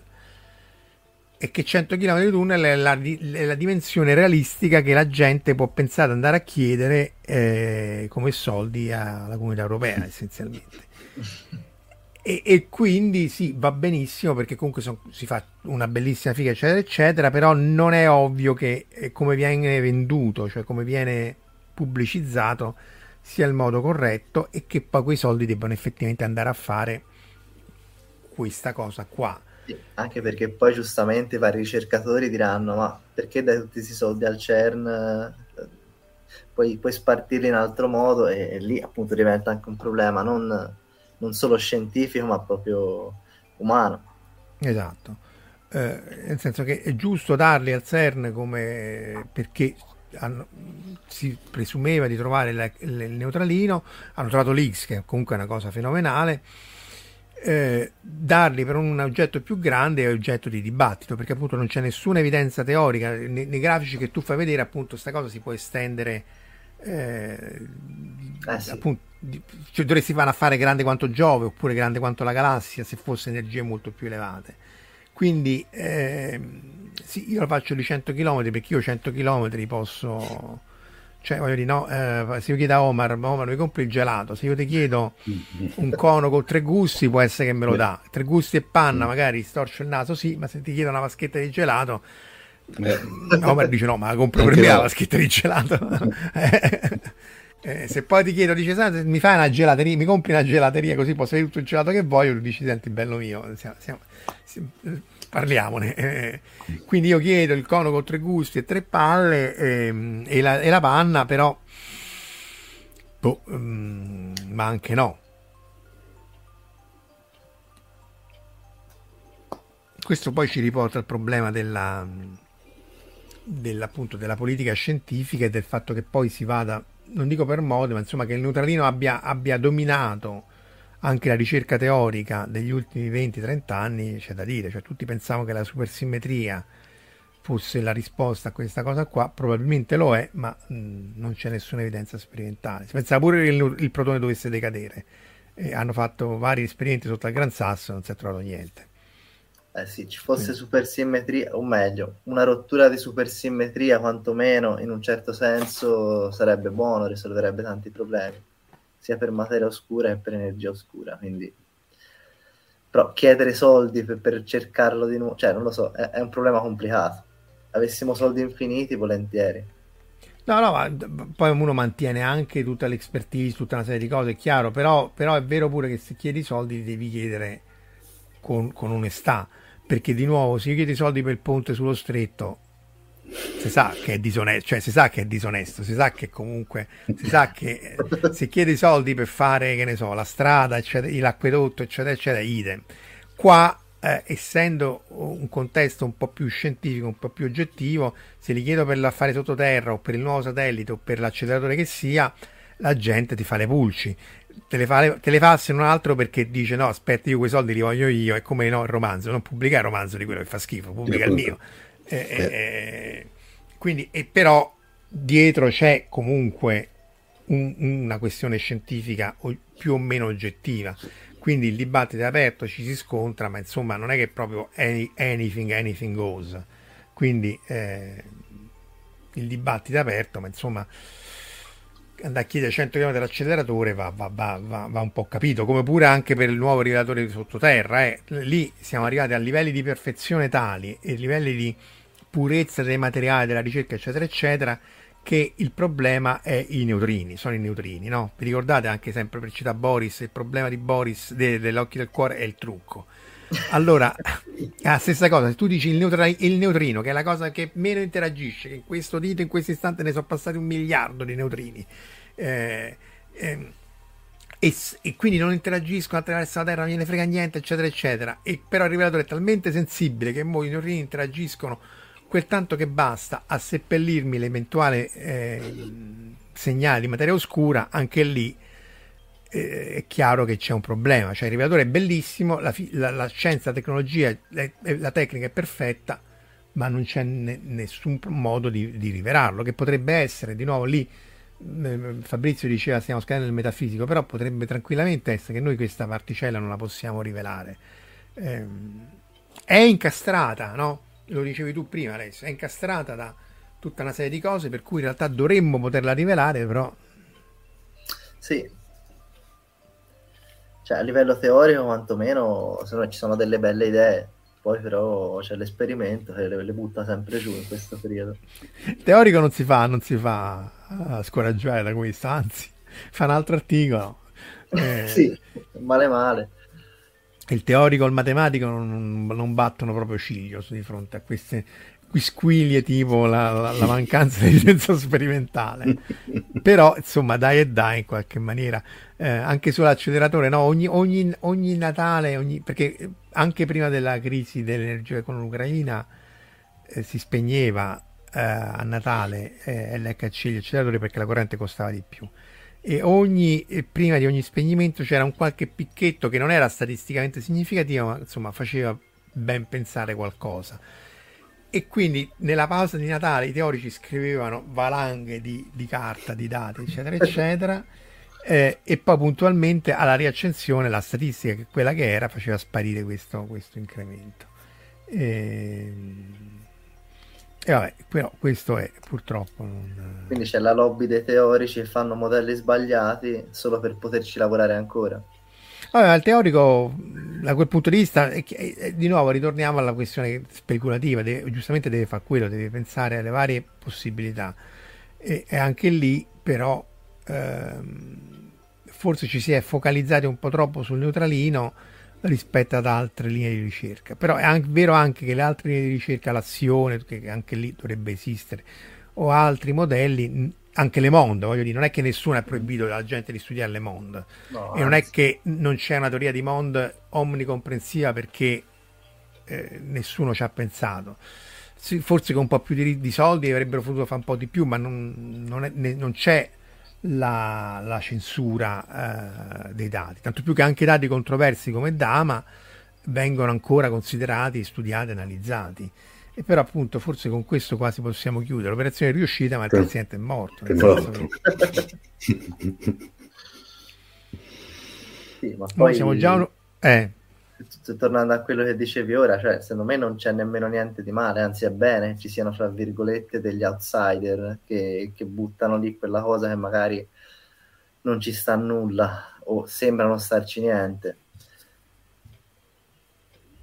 No, non vanno esclusi, ecco. No, no, no, ma infatti poi ci sono meccanismi strani, eh, perché se vedi per esempio la fusione fredda, che quella non c'è, e poi il meccanismo non è quello del complottista, ma è quello, io sono l'unico depositario della conoscenza e siete voi che non mi capite. E questa cosa qui è smussata, eh, può essere smussata, sì, sì, certo. quello della Mond, eh, ottime persone, eccetera, eccetera, però in alcuni casi si tende un po' a dire sì, ma siete voi che vi state sbagliando, che probabilmente è vero, però eh, l'approccio è un po' quello appunto della fusione fredda che dice no ma io, io questa cosa la vedo e però siete voi che non, non, non mi seguite. Eh, c'è Cassie che chiede a cosa è dovuta la difficoltà di arrivare a una teoria unificata a interpretare le, le, le osservazioni su materia di energia oscura? Perché non siamo buoni, cioè, eh, cioè, noi poi sicuramente, eh, ma anche quelli ben più, ben più eh no, ma qui questo è, è, è, giusto, cioè 65 Maxwell, 05 di relatività speciale, e su questo proseguiremo anche con Luca Signorelli. Poi la meccanica quantistica, c'è stata una rivoluzione all'inizio del XX secolo, e, e però questo si è fermato essenzialmente boh, negli anni 60 o 70. Da allora sono raffinatezze, cose, l'X, eccetera, aggiungi, ma manca questa rottura. Manca l'interazione debole, l'interazione forte, poi l'X, eh, cioè, già lì siamo negli anni 60 però appunto, anni 60-70. Se proprio vogliamo c'è stata le varie rivoluzioni delle stringhe, Eh sì, ma quello è solo teorico, cioè tutta, Ah, sì. tutta roba fighissima, ma è solo teorico. Cioè manca, immagina che fosse, che, sì, che fosse la quinta forza, cioè una forza di cui ancora noi non abbiamo sentore.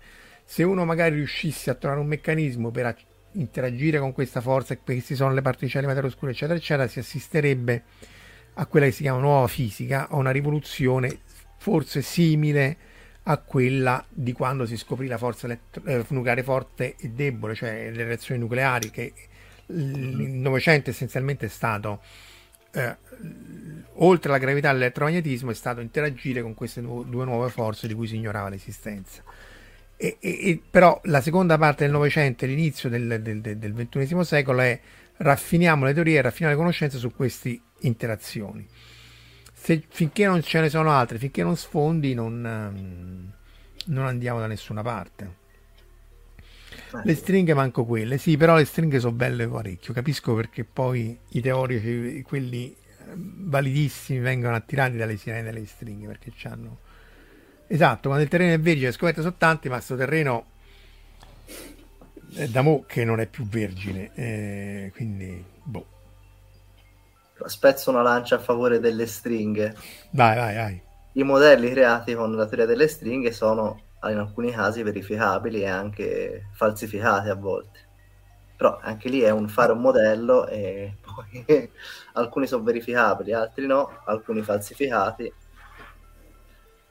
Diciamo, non, non è facile. Però diciamo una- il punto della stringa è che l'energia è a- talmente elevata e o la dimensione è talmente piccola Sì, che esatto. ti serve un acceleratore grande quanto una galassia per andarla a vedere. Mm. Eh, di nuovo, Sì. a meno che poi non arriva il genio, il fermi nuovo che dice no, guarda, basta che prendi due pezzi di carta, gli fai fare sta cosa qua e la trovi. E, però non è così, cioè, non- fino adesso non si è trovato niente. Era un po' la fusione fredda, no? Era quello che dice no, guarda, in realtà basta che sbatti il palladio e, e fai la fusione nucleare. E, però purtroppo no. Poteva essere, era anche come il neutrino superluminare, vi ricordate qualche anno fa si, pensava al neutrino più veloce della luce? Poteva essere, nel senso che uno riusciva anche a, a tirar su un po' arrampicandosi sugli specchi una teoria per cui quello poteva essere più veloce della luce, però poi la- il, il dato sperimentale dice no guarda in realtà hai collegato male il cavetto, spingi meglio la- il jack della cuffia perché fa male contatto, insomma non era poi diverso dal microfono di Omar che Sì. una volta sì e l'altra pure fa, fa interferenza.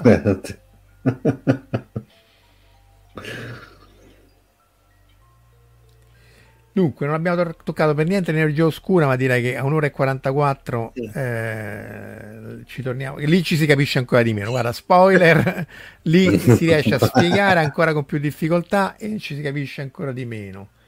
Eh, il grafene, qua ragazzi, st- state tirando fuori il grafene con lo scotch, vabbè, perché fa eh, i cosi. Però anche il grafene, che è stato eh, eh, pubblicizzato, finanziato come il nuovo nanotubo, la nuova tecnologia, la nuova cosa, pagato fior, perché questa non è fisica, questa è fisica scienza dei materiali, quindi un altro campo, pagato fior di quattrini, in realtà non ha rivoluzionato un bel niente. Di nuovo, non è un problema, perché poi magari tra un anno riesce a trovare una cosa che col grafene non riesce a fare. Però fino adesso tutta sta rivoluzione che c'era stata prospettata col grafene non, non- non si è vista. Eh, di nuovo, meglio del ponte sullo stretto o dell'acquedotto che finisce. C'era uno sketch bellissimo di, di Sandra Mondaini, se- forse sta su YouTube, di st'acquedotto che era fatto tutti i chilometri, tra gli ultimi 50 metri, ed erano 30 anni che andavano con i secchi dell'acqua a prendere sta cosa. Quindi almeno quello sì, però poi non è per niente chiaro. Tu forse adesso che sei più giovane c'è qualche chance di trovare qualcosa. Noi per sempre. Dici? Eh, lo auguro almeno, voglio dire.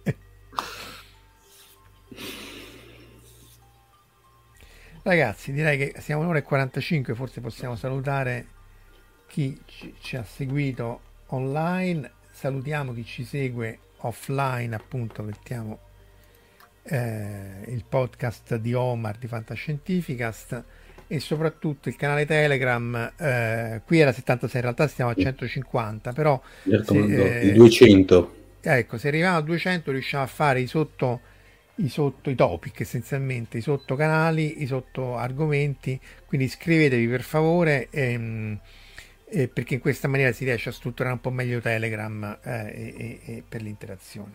E il Taddia vi ringrazierà. Eh, il Taddia, la sanità del Taddia eh, ne, ne, ne, avrà, ne avrà appunto a, a giovarne. Ringraziamo ovviamente Alessio per essere stato qui con ma noi. Che, grazie a voi. Dovremo tornare è un con... onore essere qua.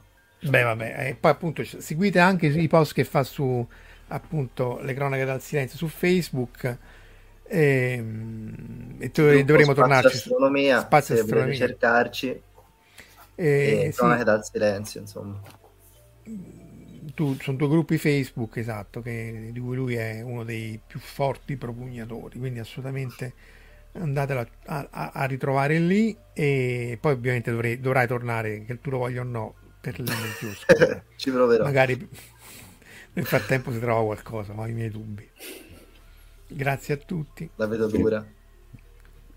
Ciao, buon fine ciao. settimana. Ciao ciao. Avete ascoltato Fantascientificast, podcast di fantascienza e cronache dalla galassia. Da un'idea di Paolo Bianchi e Omar Serafini con il contributo cibernetico del Cylon Prof. Massimo De Santo.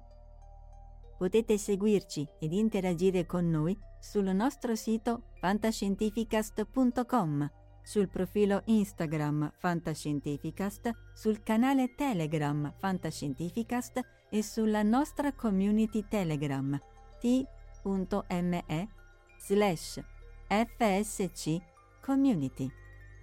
Se siete particolarmente timidi potete utilizzare la vecchia, cara e affidabile posta elettronica scrivendoci all'indirizzo redazione chiocciolafantascientificast.com.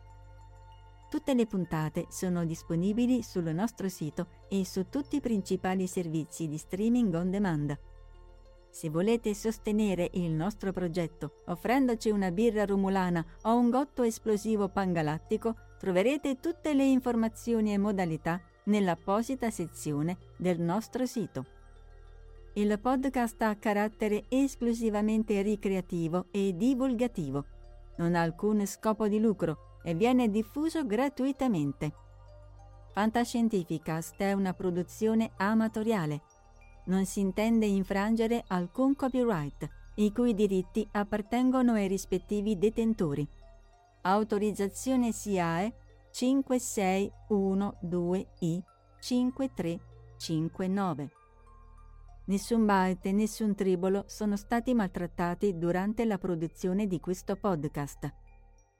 Val 9000 e l'equipaggio di Fantascientificast vi augurano lunga vita e prosperità e vi danno appuntamento al prossimo episodio lungo la rotta di Kessel. E ricordate, la fantascienza finge di guardare dentro il futuro, ma in realtà guarda il riflesso della verità che è davanti a noi.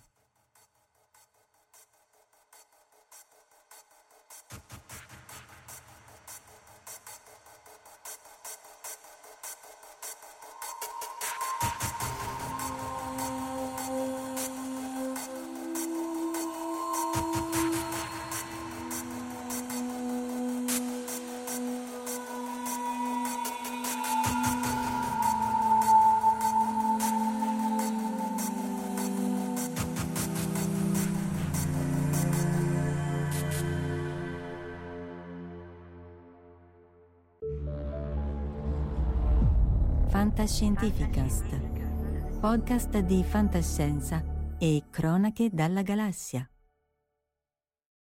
Support for this podcast and the following message come from Corient. Corient provides wealth management services centered around you. They focus on exceeding your expectations and simplifying your life. Corient has been helping high achievers just like you enjoy their lives more fully, preserve their wealth, and provide for the people, causes, and communities they care about. As one of the largest integrated fee only registered investment advisors in the U.S., Corient has deeply experienced teams in 23 strategic locations. Corient has extensive knowledge spanning the full spectrum of planning planning, investing, lending, and money management disciplines. Leverage Corient's exclusive network of experts to craft custom solutions designed to help you reach your financial goals, no matter how complex they may be. Real wealth requires real solutions. For more information, connect with a wealth advisor today at corient.com. That's C O R I E N T.com. Corient.com.